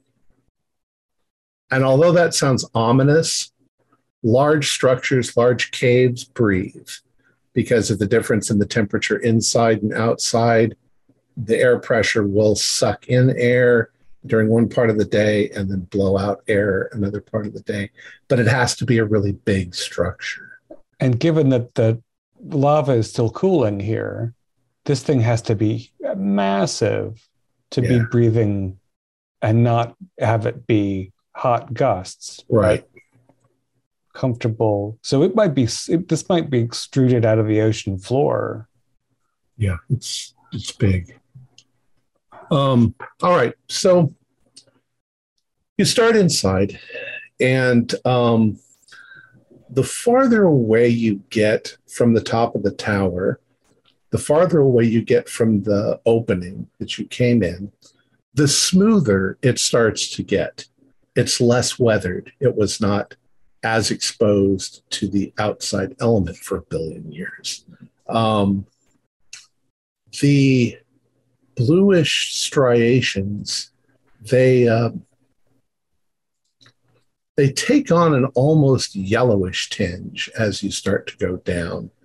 Uh, and they've got a, a kind of a luster to them that's uh, it's not dull because they haven't been uh, exposed to the outside. Uh, eventually this tunnel sort of opens into a room uh, that looks like, I mean, to give them names that we would understand, like a hallway. So it's a, a long, sort of narrow, oddly angled corridor with the floor at about five degrees. And you're probably keeping very good track of the direction you're going and things like that. There's been no side corridors, but you're sort of keeping track of now you're going north, south, east, west, and so forth. No problems with a compass here. We're not seeing funny magnetic. Nothing, nothing like Okay. that at all. Um, a, a, a short distance down this uh, corridor, and you realize that there is another triangular sort of door, a rudimentary door that has a whole bunch of scree that is poured in through it onto the floor. And you're pretty sure that that door might just be a couple of inches or maybe a foot below the scree surface on the outside, that it just wasn't where you could find it. But that may be an, an easier way in and out, which you could excavate later as you go. Uh, the corridor goes maybe 30 feet beyond that and turns at an odd, odd angle. And it opens into what looks like a room. But I want to give you the impression of what you see because just before you get to the room, uh, you start to notice that the floor that you're walking on has changed texture. It is with your with your fl- your flashlights, your torches. Um, it's almost sparkly, like somebody took glitter and threw it all over the floor, and it's sparkling with these little yellow crystals. Um, and as you approach the door going into this room, um, there are more and more and more of these crystals. And you realize when you shine your light into the room, the, the entire floor in this area is covered in these yellow crystals. Um, they reflect the light back at you. You you see, you know, it's it's almost blinding for a moment when you shine in because there's another at all different angles, but some of them are reflecting the light right back at you. And who's in the lead? And who's carrying Dr. Rhodey. Dr. Rhodey? I'm in the lead. And who all has big flashlights? Do you all have big flashlights? I Probably. think we all do, yeah. I think we all do, yeah. All right. Dr. Brody, you shine your light into this room, and there are increasingly larger and larger crystals in the room, but the room itself is regular shape. You'd say it might be seven sided, but uh, the ceiling is at, at a, about 15 feet high from where the floor is. And there's just this sea of yellow crystals, which kind of get lumpier in the middle and the walls are uh, they're still that kind of striated blue, but there seem to be things all over the walls, um, which at first um, you're trying to make heads or tails out of them, like they're some part of the striation, but then you realize they're cave paintings, like animals and things like that, like something you you've seen in pictures of that French cave. Um, all of the rest of you start to notice this too, because you're all standing there looking.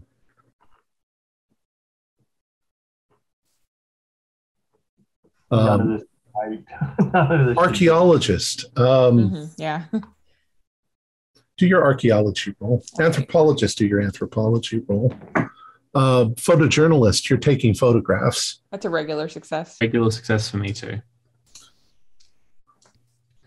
Yeah, these are damn peculiar. These are very primitive. Um, the Neanderthal caves that you've seen uh, were far more advanced than these. These are far far more primitive pictographs, um, and they seem to show they seem to show what look like primitive stick figure people. Um, some of it is hunting, some of it is um, what could be inter- interacting with the gods. Who knows? Uh, so you're looking at that. Um, Frank, geologist, you are looking around the room. Do do your geology roll. Uh, hard success. Okay, you uh, you're really curious about these yellow crystals. Oh, You reach down and and there's there's a fairly decent hefty sized one in front of you, and you snap it up, and it it it very easily snaps off of. It's almost barely you know connected to the other crystals, so it breaks fairly easily.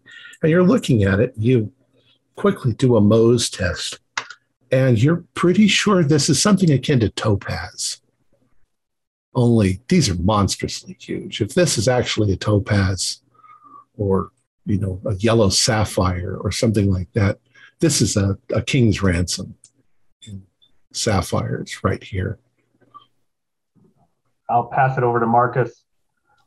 Well, I I don't know what to make of this. They're definitely growing. I mean, they were growing. Too.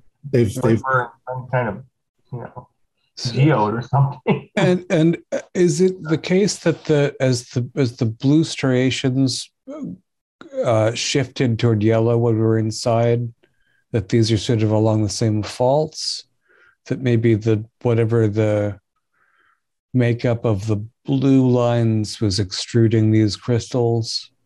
yeah maybe. Um, do a do a spot hidden for me as you're looking. And while you're doing that, Winston, he said topazes. He said king's ransom. You're uh, taking photographs of these. Do a spot hidden for me. That is a success. Um, Marcus, how'd you do? I got a 90. Oh, okay.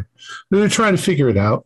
Uh, Winston, you're looking at these crystals. There's a particularly beautiful, sparkling, golden dome of little crystals that you're looking at. You take a photograph of it and you move around a bit, and you're taking another photograph. And you look down at it and you suddenly realize that it's a human skull that's all encrusted with these yellow crystals. Do a sanity roll for me. I failed. Okay, you failed. Um, do a, a oh, no, 1d4. Oh, four. A four. Excellent. So you suddenly screech and jump back, and uh, your voice echoes around the room. And uh, No you guys place- see him suddenly jumping back from something on the ground. No place for screaming, kid. Watch your camera. I think this explains the the, the the the the cave paintings. Maybe someone got trapped trapped in here. How could someone get trapped here? This is Look, this it's- place it's is a older skull. than human civilization. That's a I'll pick up and skull. look at it. All right. Uh, Margot, do an, an archaeology roll. Uh, James, you can do an anthropology roll That too. is at least a hard. It's a hard. Hard success for me as well. All right, Margot, you pull pick this up, and um,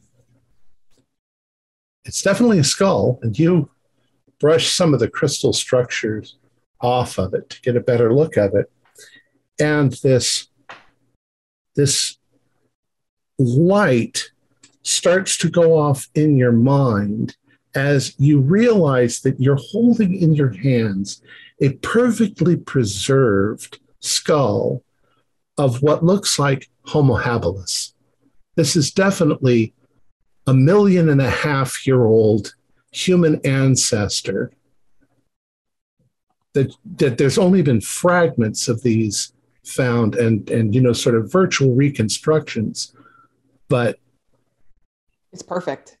holy fucking you know and james at the same time you're kind of rooting around where you picked the skull up and you see that there's a whole skeleton that's lying there uh, fairly well preserved um, looks smaller than a, uh, a modern human, um, almost like a child. But there are definitely you can you can see immediately that there is uh, you know scars on the bones where maybe he was in a fight or or something, you know, knife wound or a you know rock club or something, but and then you start to notice that they're all over the place in this room.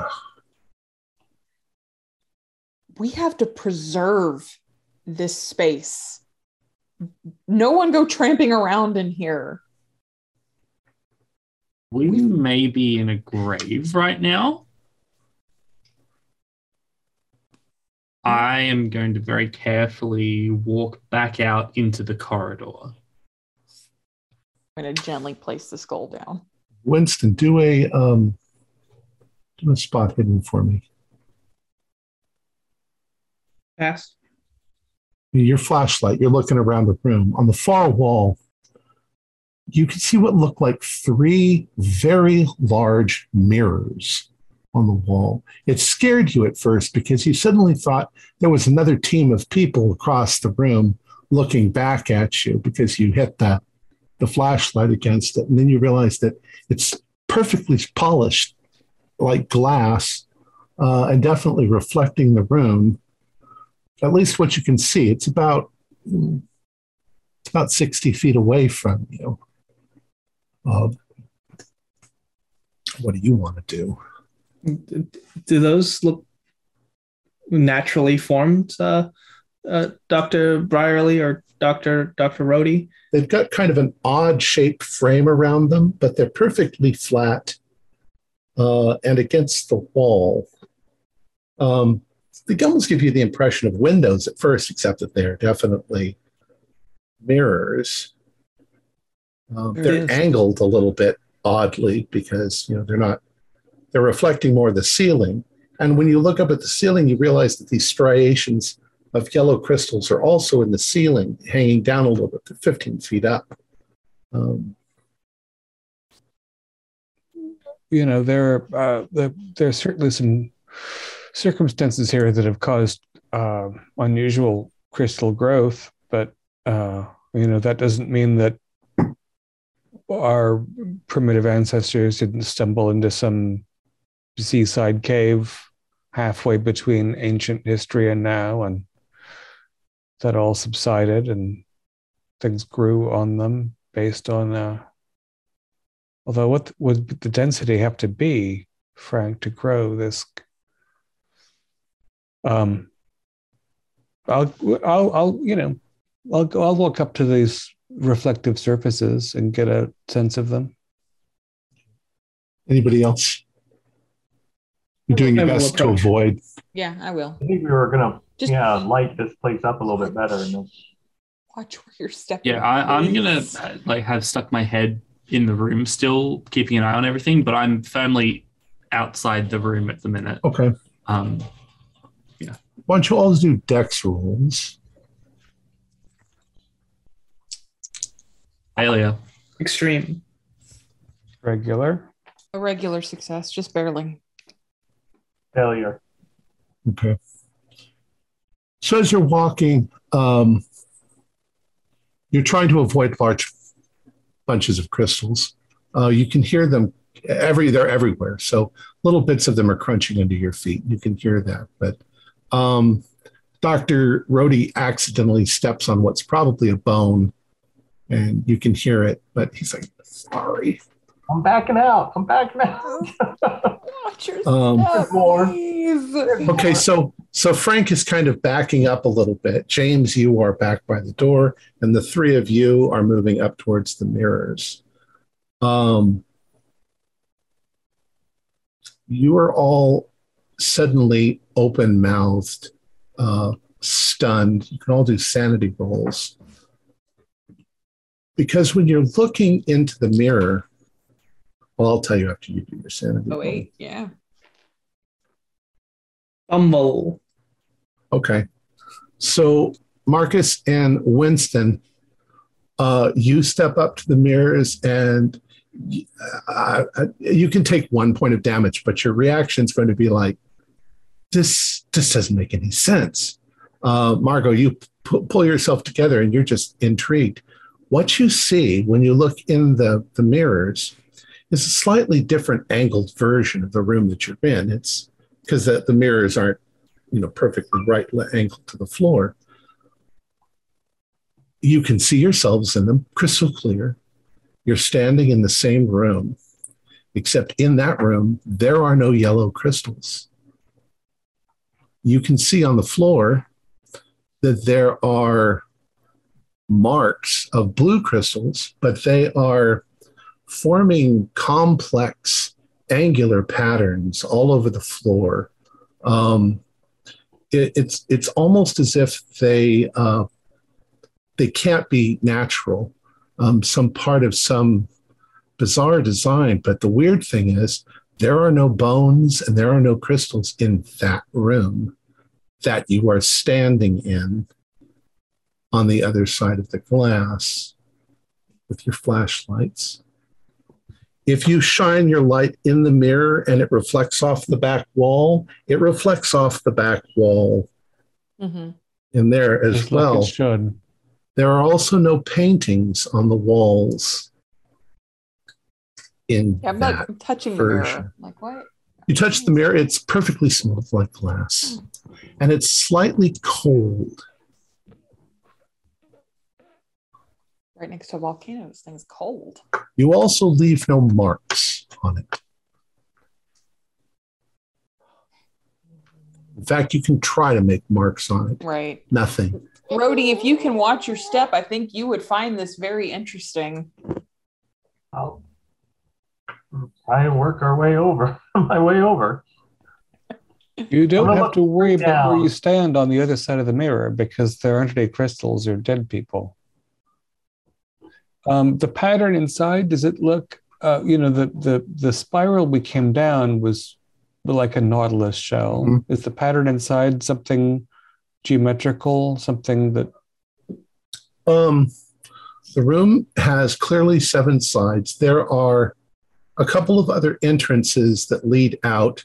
You can look around and see that the entrances are there, uh, but they've been blocked by falling debris or or something. They're they're still there. Uh, they're kind of hidden, you know, with all these crystals growing everywhere, but they're there. It's the same room. Um, you also begin to realize that the pattern in the ceiling, th- this kind of drives you a little nuts. The pattern in the ceiling seems to match the pattern in the floor, only I don't know how you say it, like in reverse. It's not really in reverse. It's if the angle in the roof goes this way, then the angle in the floor goes this way, so that they remain in alignment wherever they are on the floor it has some latent, bizarre, engineered sort of feel to it. The, the more you think about it, the more it seems like James may have uh, may have come up with something. James, what are you doing over there by the door as they're all staring into the mirrors? Well, I, I've heard the the term "no bodies in the reflection," and that's enough for me to go. Fucking need to see it for myself. I'm gonna Okay. creep over and get my own look at this Okay. because Well- that's strange. Everybody is in the reflection. It's just a different room. Hmm. Okay, that's no corpses. very though. No yeah, corpses. no corpses. what, It's a perfectly clean room. In fact, I mean, if you're trying to squint and look at details, the angles of the walls are not smooth, they're nice and Mm. sharp. Um, it's like you're looking at the room, but in a different time. And of course, it's also mirrored. It's Yeah. Are mirror. the are the mirrors just uh polished Yeah, they're polished something. or a facet of a crystal, a very large crystal? You have, well, you've got geology. You can try that. It's really They're hard. just they're part of the wall. They're not a separate. They don't look separate piece. Uh, I pass. you go to the edges of the mirrors and they also seem to look like they have grown out of the wall so they're not like something separate from the wall. Uh, Um, maybe crystal like. some sort of crystal-like structure. Um, yeah, everything seems to be somewhat um, something crystal-like. I'd like you all. I would like you all now to do a spot hidden roll. No. I rolled a 100. Success. Okay. Success. Uh, actually, hard success. Okay. Failure. Okay. Those of you who failed are probably looking at each other. Um, Marcus and Marcus, you got a hard success.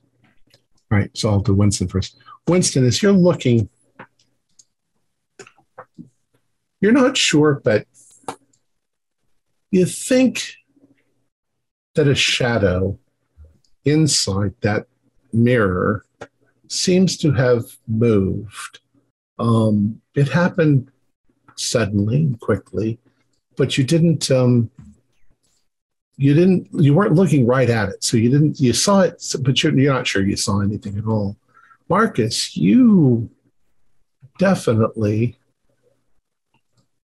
The room on the other side of the mirror is just as dark as, as your room, except where your flashlights are hitting. But something moved in the shadows. Um, you think that it moved from one of those entrances Mhm. into the room. But uh, when you turn your your light there, you don't you don't see anything. Mhm. Um, uh, the uh, Winston, would you um, would you take a picture of the center of the room behind us? Yeah. Take And I'm gonna, I'm gonna sort of yeah, I'm gonna flash please, and I'm gonna try to shine my light into the reflection down the channel that I thought I saw something move out of. Because the ones in here are covered by stuff, but So Winston, you turn around, you're facing the all the, the room full of yellow full of yellow crystals. And um, you take your flash. The 80s. I don't think flashes made any noise by, by then. Um, old flashes used to have that high pitched sort of whine. Uh, you take the flash. Uh, for a moment, Dr. Marcus, uh, the room is lit up. The room is lit up on the other side too. Uh, you've got your your shadow, uh, your uh, your your torch pointed towards one of the doorways leading out, and you get the distinct impression that there was something that moved, just as it, and it was oddly colorful. That's a weird thing to say, but it was oddly colorful and reflective, like it really reflected this oddly colorful light for just a split second as you as you hit it. What do you guys want to do? You're kind of Uh, overwhelmed at this point, standing there. Did, did, did you see anything in, in in the mirror that looks like a photograph? Uh, you know, nothing I could describe. Um, I you, there there might be something happening with the you know multiple refractions in here from all these crystal shapes because I, I I I got a bit of a rainbow flash, and I feel like there's movement, and I'm very uh, I'm very uncomfortable with the fact that our reflections do not describe what we're seeing in the room we're in, and I think I'd like to get toward daylight.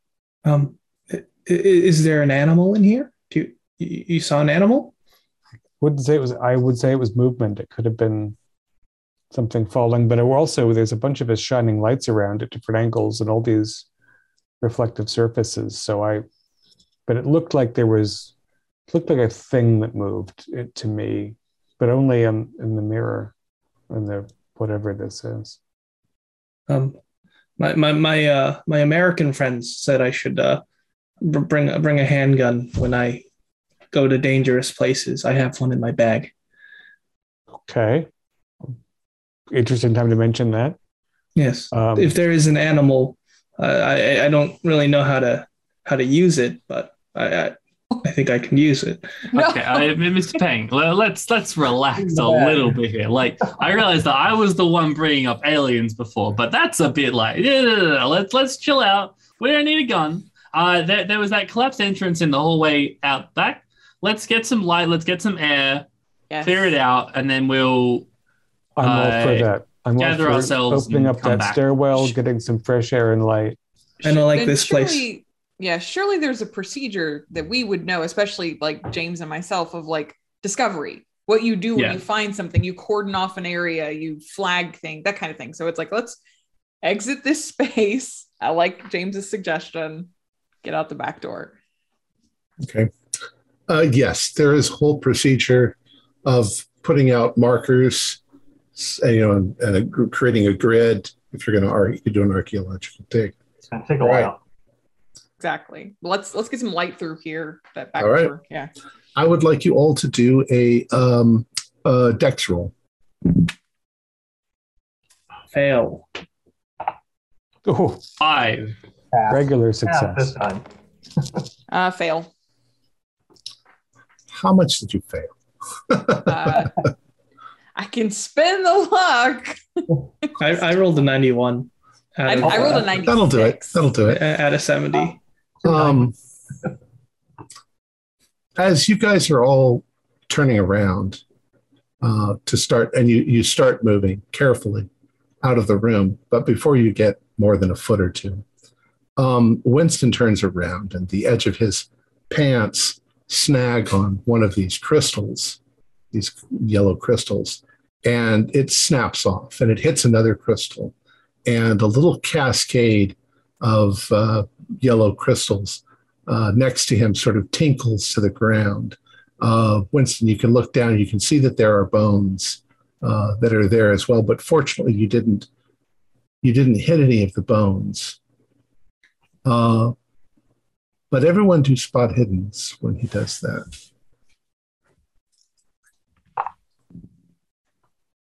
Odds That I Success. failed. Regular Extreme. success. Hey. Regular success, but here's Okay. So those of you who passed, and especially the extremes, um, for some odd reason, when that happens, you look at, at Winston and then you glance over at the mirrors and something in the mirrors starts to move. It comes out of that entrance. Um, it's it's a shape, and um, it starts moving farther into that room over where um, the mirror, kind of where you were standing a, moment ago. And I would like you to, um, you're going to do a sanity roll in a moment, but uh, I think that you probably immediately say, look, you know, and everybody, everybody looks. Stepping out of the shadow, kind of into the light, um, this thing. It's very hard to put it into words. It it's multicolored. It's composed of neon pipes like a like a Chinese you know street sign. It it's glowing and it um, it's moving across the floor.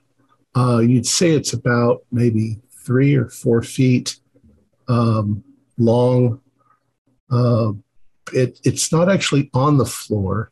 It's it's a bit above it, and it moves almost you know, snake-like.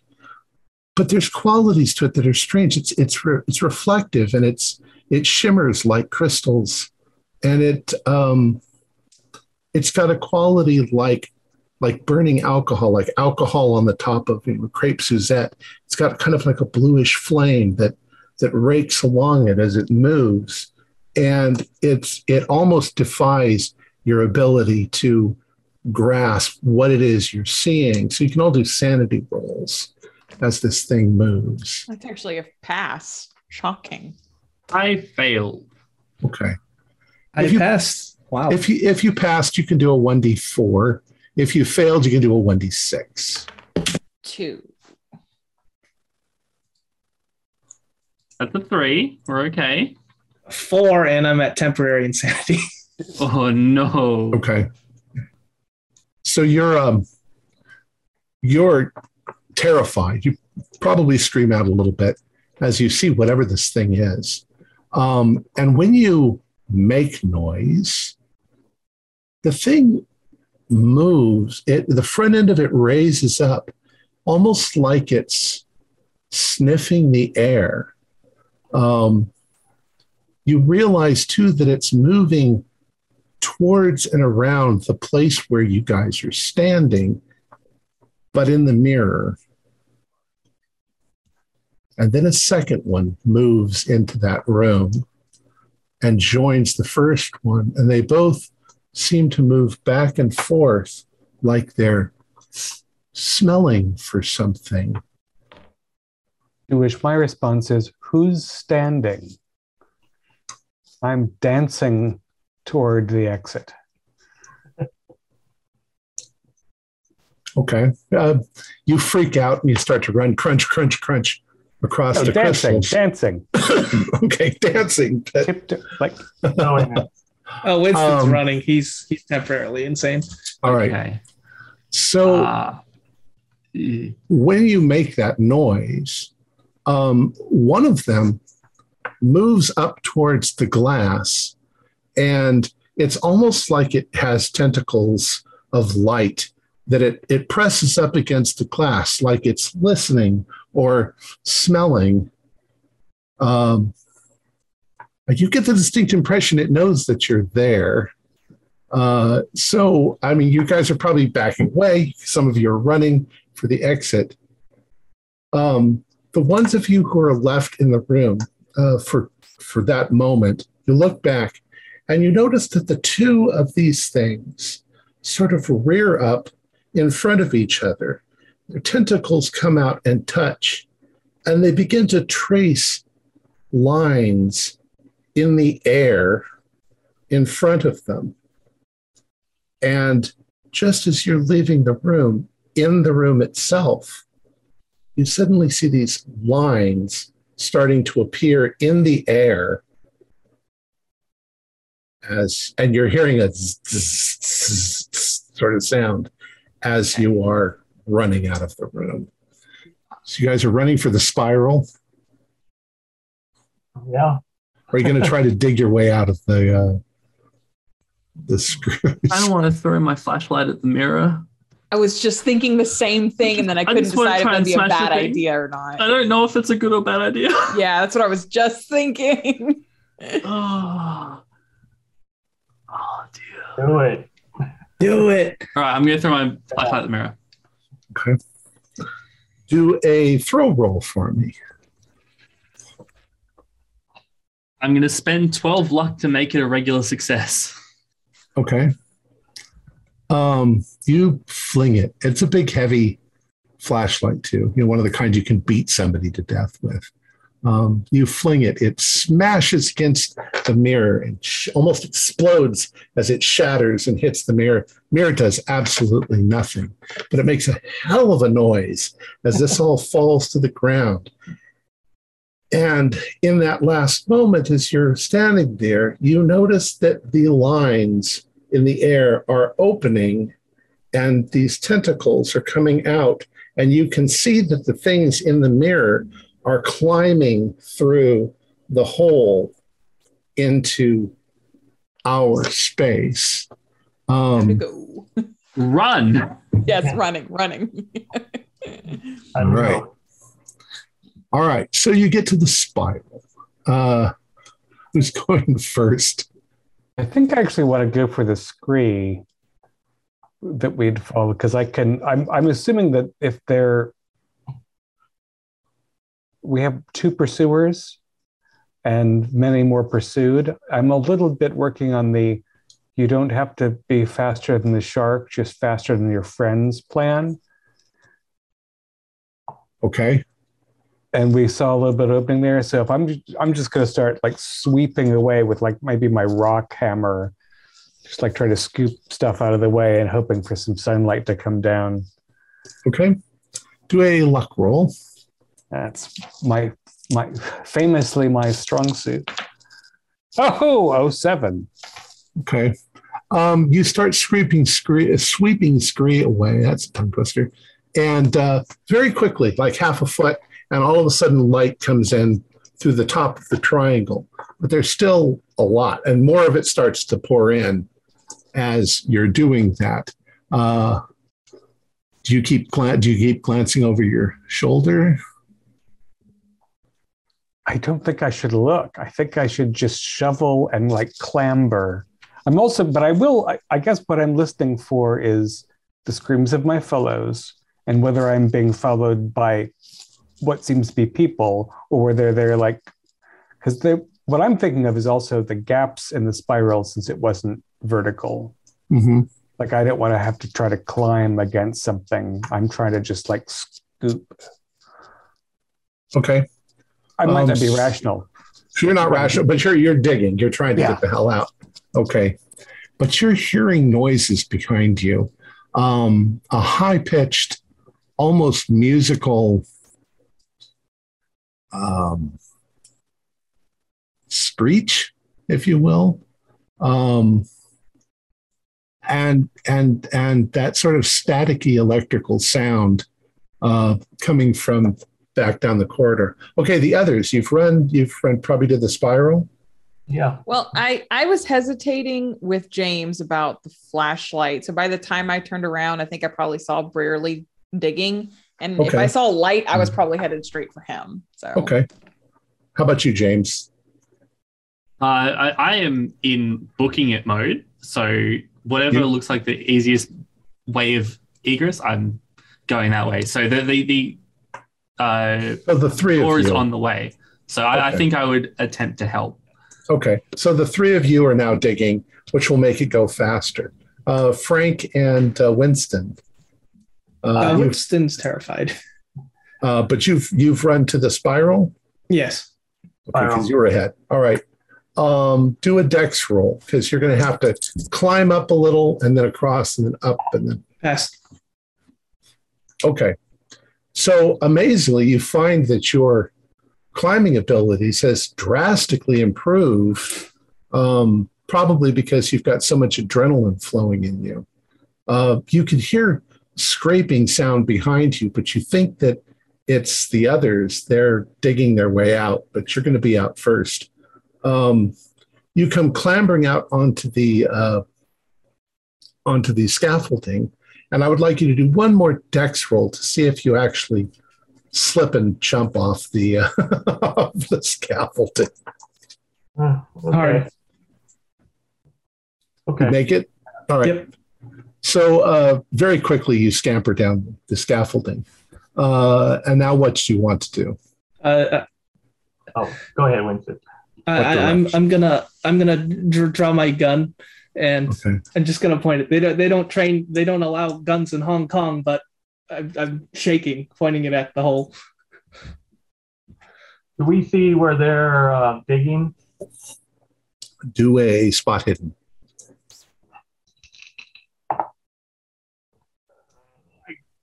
Didn't pass. yeah, I mean, it must be somewhere nearby, but you don't see the exact spot that it is. Um, Frank, what are you? Uh, Winston's standing there pointing his gun.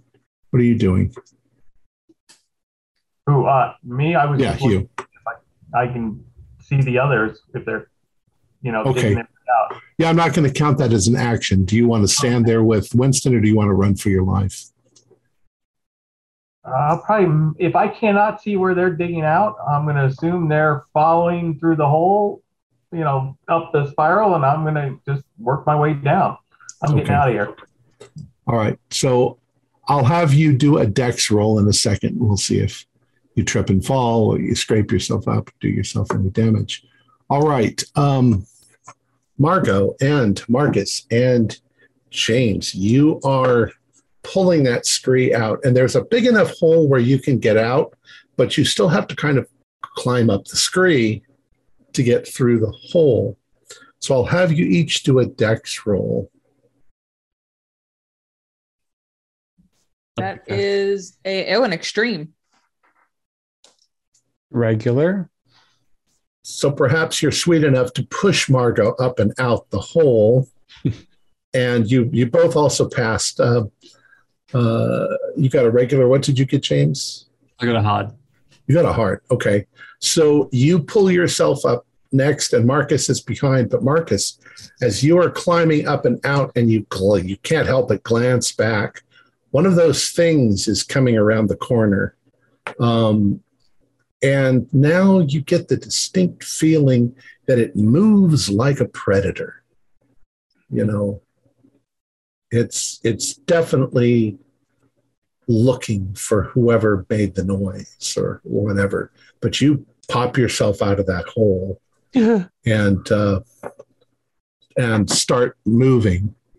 Um, and just about that time, and, and by the time you guys have pulled yourself out and start to go, you're all heading towards that the direction that you came from.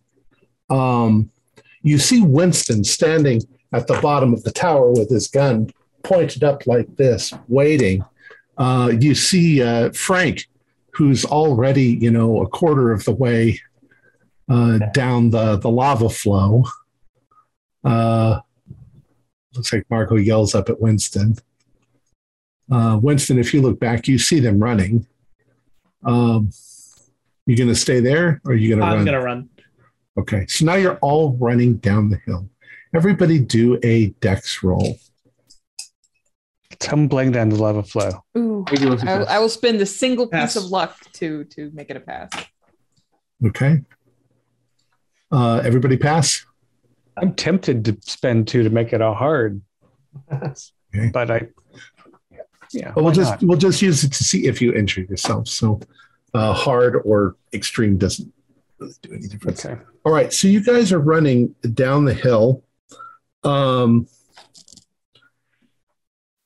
there comes a moment, though, you're about halfway down when you're almost knocked off your feet.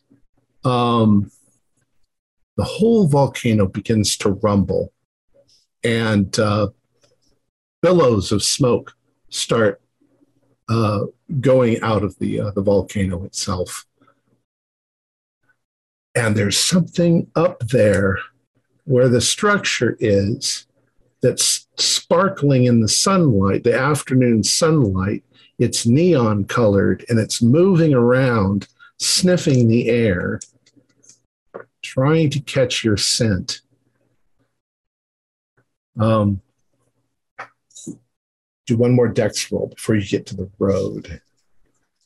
I'm even going to give you a, a, a you've got yourself a golf cart. I rolled a 100. I rolled a three. oh, And Margot's foot goes through the pyroclast into the lava. It's a stumble. yeah. Um, d- I'm gonna Margot do a luck roll. I was about to say I'm willing to accept whatever whatever these delightful consequences are. Uh, let's see, my luck is 69. That is a 71. No, That's a fail. that's a fail. Okay. So what happens is is you're scrambling over the the lava flow. You realize that the smoothest, fastest way down is the lava flow. Um, it's rough, but it's uh, also um, there's no trees, there's no bushes, there's nothing to get in your way.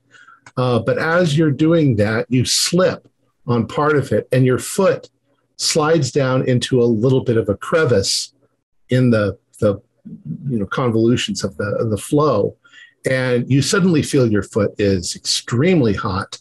Um, it's probably about 500 degrees. So you scream out, um, and it was 100. So your foot's kind of caught there. Um, the others, as you were looking, did everybody else pass? Yeah. Okay.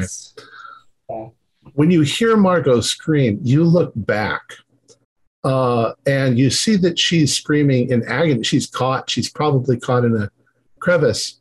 But before you can react, you suddenly notice that the colored thing up on the on the hilltop suddenly bolts and it starts galloping down the hill. You see it bouncing from rock to rock, and it leaps into the air straight towards where Margot is and comes pouncing down on her. Uh, she screams, and you don't know what happens, but she stops screaming. So, whatever it is has landed on her and probably killed her. Uh, you now also see the other one starting to bound down the hillway, uh, down the, the lava flow. All right, you guys have come out onto the road. You do have a golf cart there that you were using to go back and forth. What do you do? Golf carts make noise. I am going to slip slowly down toward the ocean where the That's things where- cannot hear I me. am also taking a path towards the ocean. Okay. Yeah. Realize that the volcano is starting to erupt. Hmm. I rate my swimming. I'm I'm taking the ocean and swimming towards the landing in that general direction. That's an hour's walk away. Yeah. So I, I, two hours 60. swim. yeah. Look, if I'm swimming in like a noisy ocean and volca- uh, lava's not directly affecting me, this is a survival maneuver. Uh, I can I can scull backwards and take as much time as I need. Whatever. Okay. Uh, Winston, what are you doing? I'm going to say that since Margot was ahead because she called down to Winston, Winston was behind. So he probably saw this. So he's screaming and just shooting at this thing wildly. Okay, you're shooting at it. Yeah. Um, all right. So, and Frank, were you were you also going down towards the ocean? Yeah, but I'm not gonna swim. I'll just run along the shoreline. Or the, three of you are going to have to get through about hundred feet of jungle um, to get to the ocean, uh, but it's it's more like falling through the jungle because it's pretty vertical going downwards. Um, all right, so you guys are doing that. Uh, Winston, you're standing there shooting, and uh, you see the thing leap and land on a rock. Uh, the other one sort of joins it, and when you fire your gun towards them, you don't see any effect except that they now can pinpoint exactly where you're standing and they start bounding once again straight at you. Uh, they leap through the air, and uh, as you're firing, they just come pouncing on top of you, and uh, you are probably torn shred to torn to shreds in the process. Um, the three of you are terrified. You're you're uh, climbing through the jungle. You're uh, al- almost falling. You can all do uh, constitution rolls um, to see if you're battered and bruised. And Hard success. hard success. Okay. Hmm, Yeah. Con 70. Hard. Yeah. right, um, you all managed to get through without breaking an arm or or anything like that. Uh, there's kind of a little bit of a like a six foot cliff down to a gravelly, uh, a very narrow gravelly beach, and then the the ocean's right there. Um, so you jump into the ocean. Which way are you going to? If you're facing the island, which direction are you going to swim? I'm just uh I'm I, you know I'm I'm watching the if there is visible lava again, which I assume there is. Yeah, you're. It's a little block from where you are, but yeah, you already had seen that there was some, you know, things being flung out the top. There was a there there was there's now a very large black and brown Plume. cloud. Yeah, I you know I I have an estimate of how long it took the lava to get from the caldera to the shore before. Right. I'm not worried about swimming all the way back to port. I'm just worried about getting around because lava is going to flow roughly in the same places. It's cleared a path. Uh, and I guess if there was one, two, and three, we were between, I guess, or there A, B, and C. We were between A and B and A was closer to port. So I'm just going to sort of backstroke around that tuft of lava, real calm like, not yelling for example, or firing any guns. Okay. Just trying to stay ahead of the flow. So I will say that you guys are in the water, maybe 15 minutes. Um, the volcano's going. You can hear it. Uh, I mean, the sound is very loud. Uh, uh, lava begins to flow down the island uh, uh, towards where you are, but you guys are making your way slowly around. You know it's going to take a while. Um, on the edge of the jungle, up above you, where, where the thing is, uh, you see those sparkles of color. And you see, you see the thing moving back and forth. Once again, still sort of smelling the air. Uh, at least that's that's the impression that you get, like an animal hunting its prey. Uh, but you try not to make much much of a noise. Uh, you see it get together with the other one again, and it suddenly begins once again making these lines in the air. And as it does that, it it's almost like it's opening a door in the air, and then the two creatures jump through, and the thing closes. And as that happens, it it almost corresponds like an energy spike, and the volcano vibrates violently. You can hear it, and you can see more big pyroclastic clouds shooting up into the sky, and uh, you also can vaguely hear the sound of sirens, like maybe in Smith's Landing, all of the sirens are going off, everybody's running for the boats, and uh, it's pretty bad. I mean, people are trying to get out. Uh, very quickly, you start to see on the horizon, you can see boats appearing around the other side of the island uh, what do you do? Work our way to the boats and fight, you know, start swimming. Start swimming frantically. Just survival stroke going along. If, if I've seen these creatures disappear, I am far calmer than I originally was. I'm going to lie on my back and just survival stroke, keeping the island on my left hand shoulder. Just survival stroke in not terribly far away from the shore, um, and basically bet on the lava not getting me. That's my plan. Okay. Um, I would like you all to do luck rolls.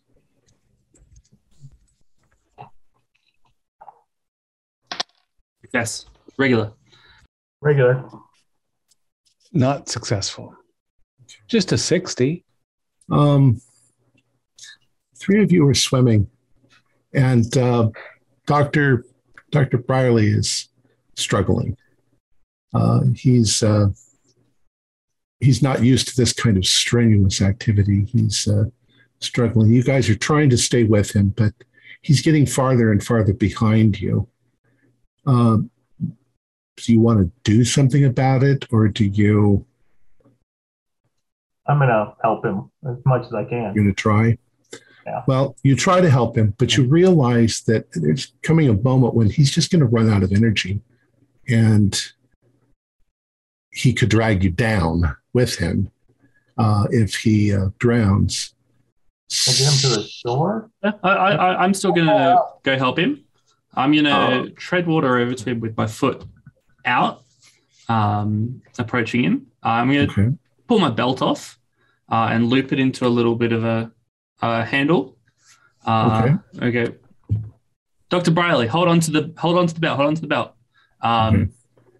Once he grabs on, I'm going to turn us onto our backs, and we're going to kick into the shore um, as calmly but as swiftly as possible. Okay.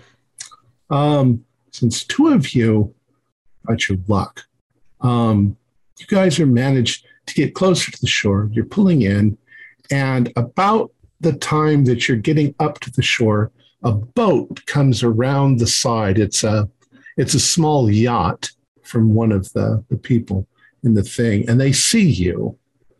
and uh, the volcanoes, of course, continuing to erupt. And you're starting to get, you know, waves hitting the the beach.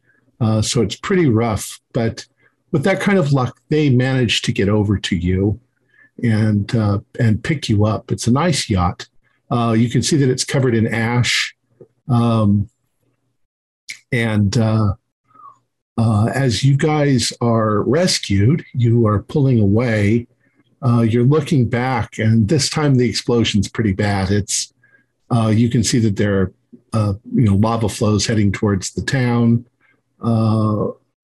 and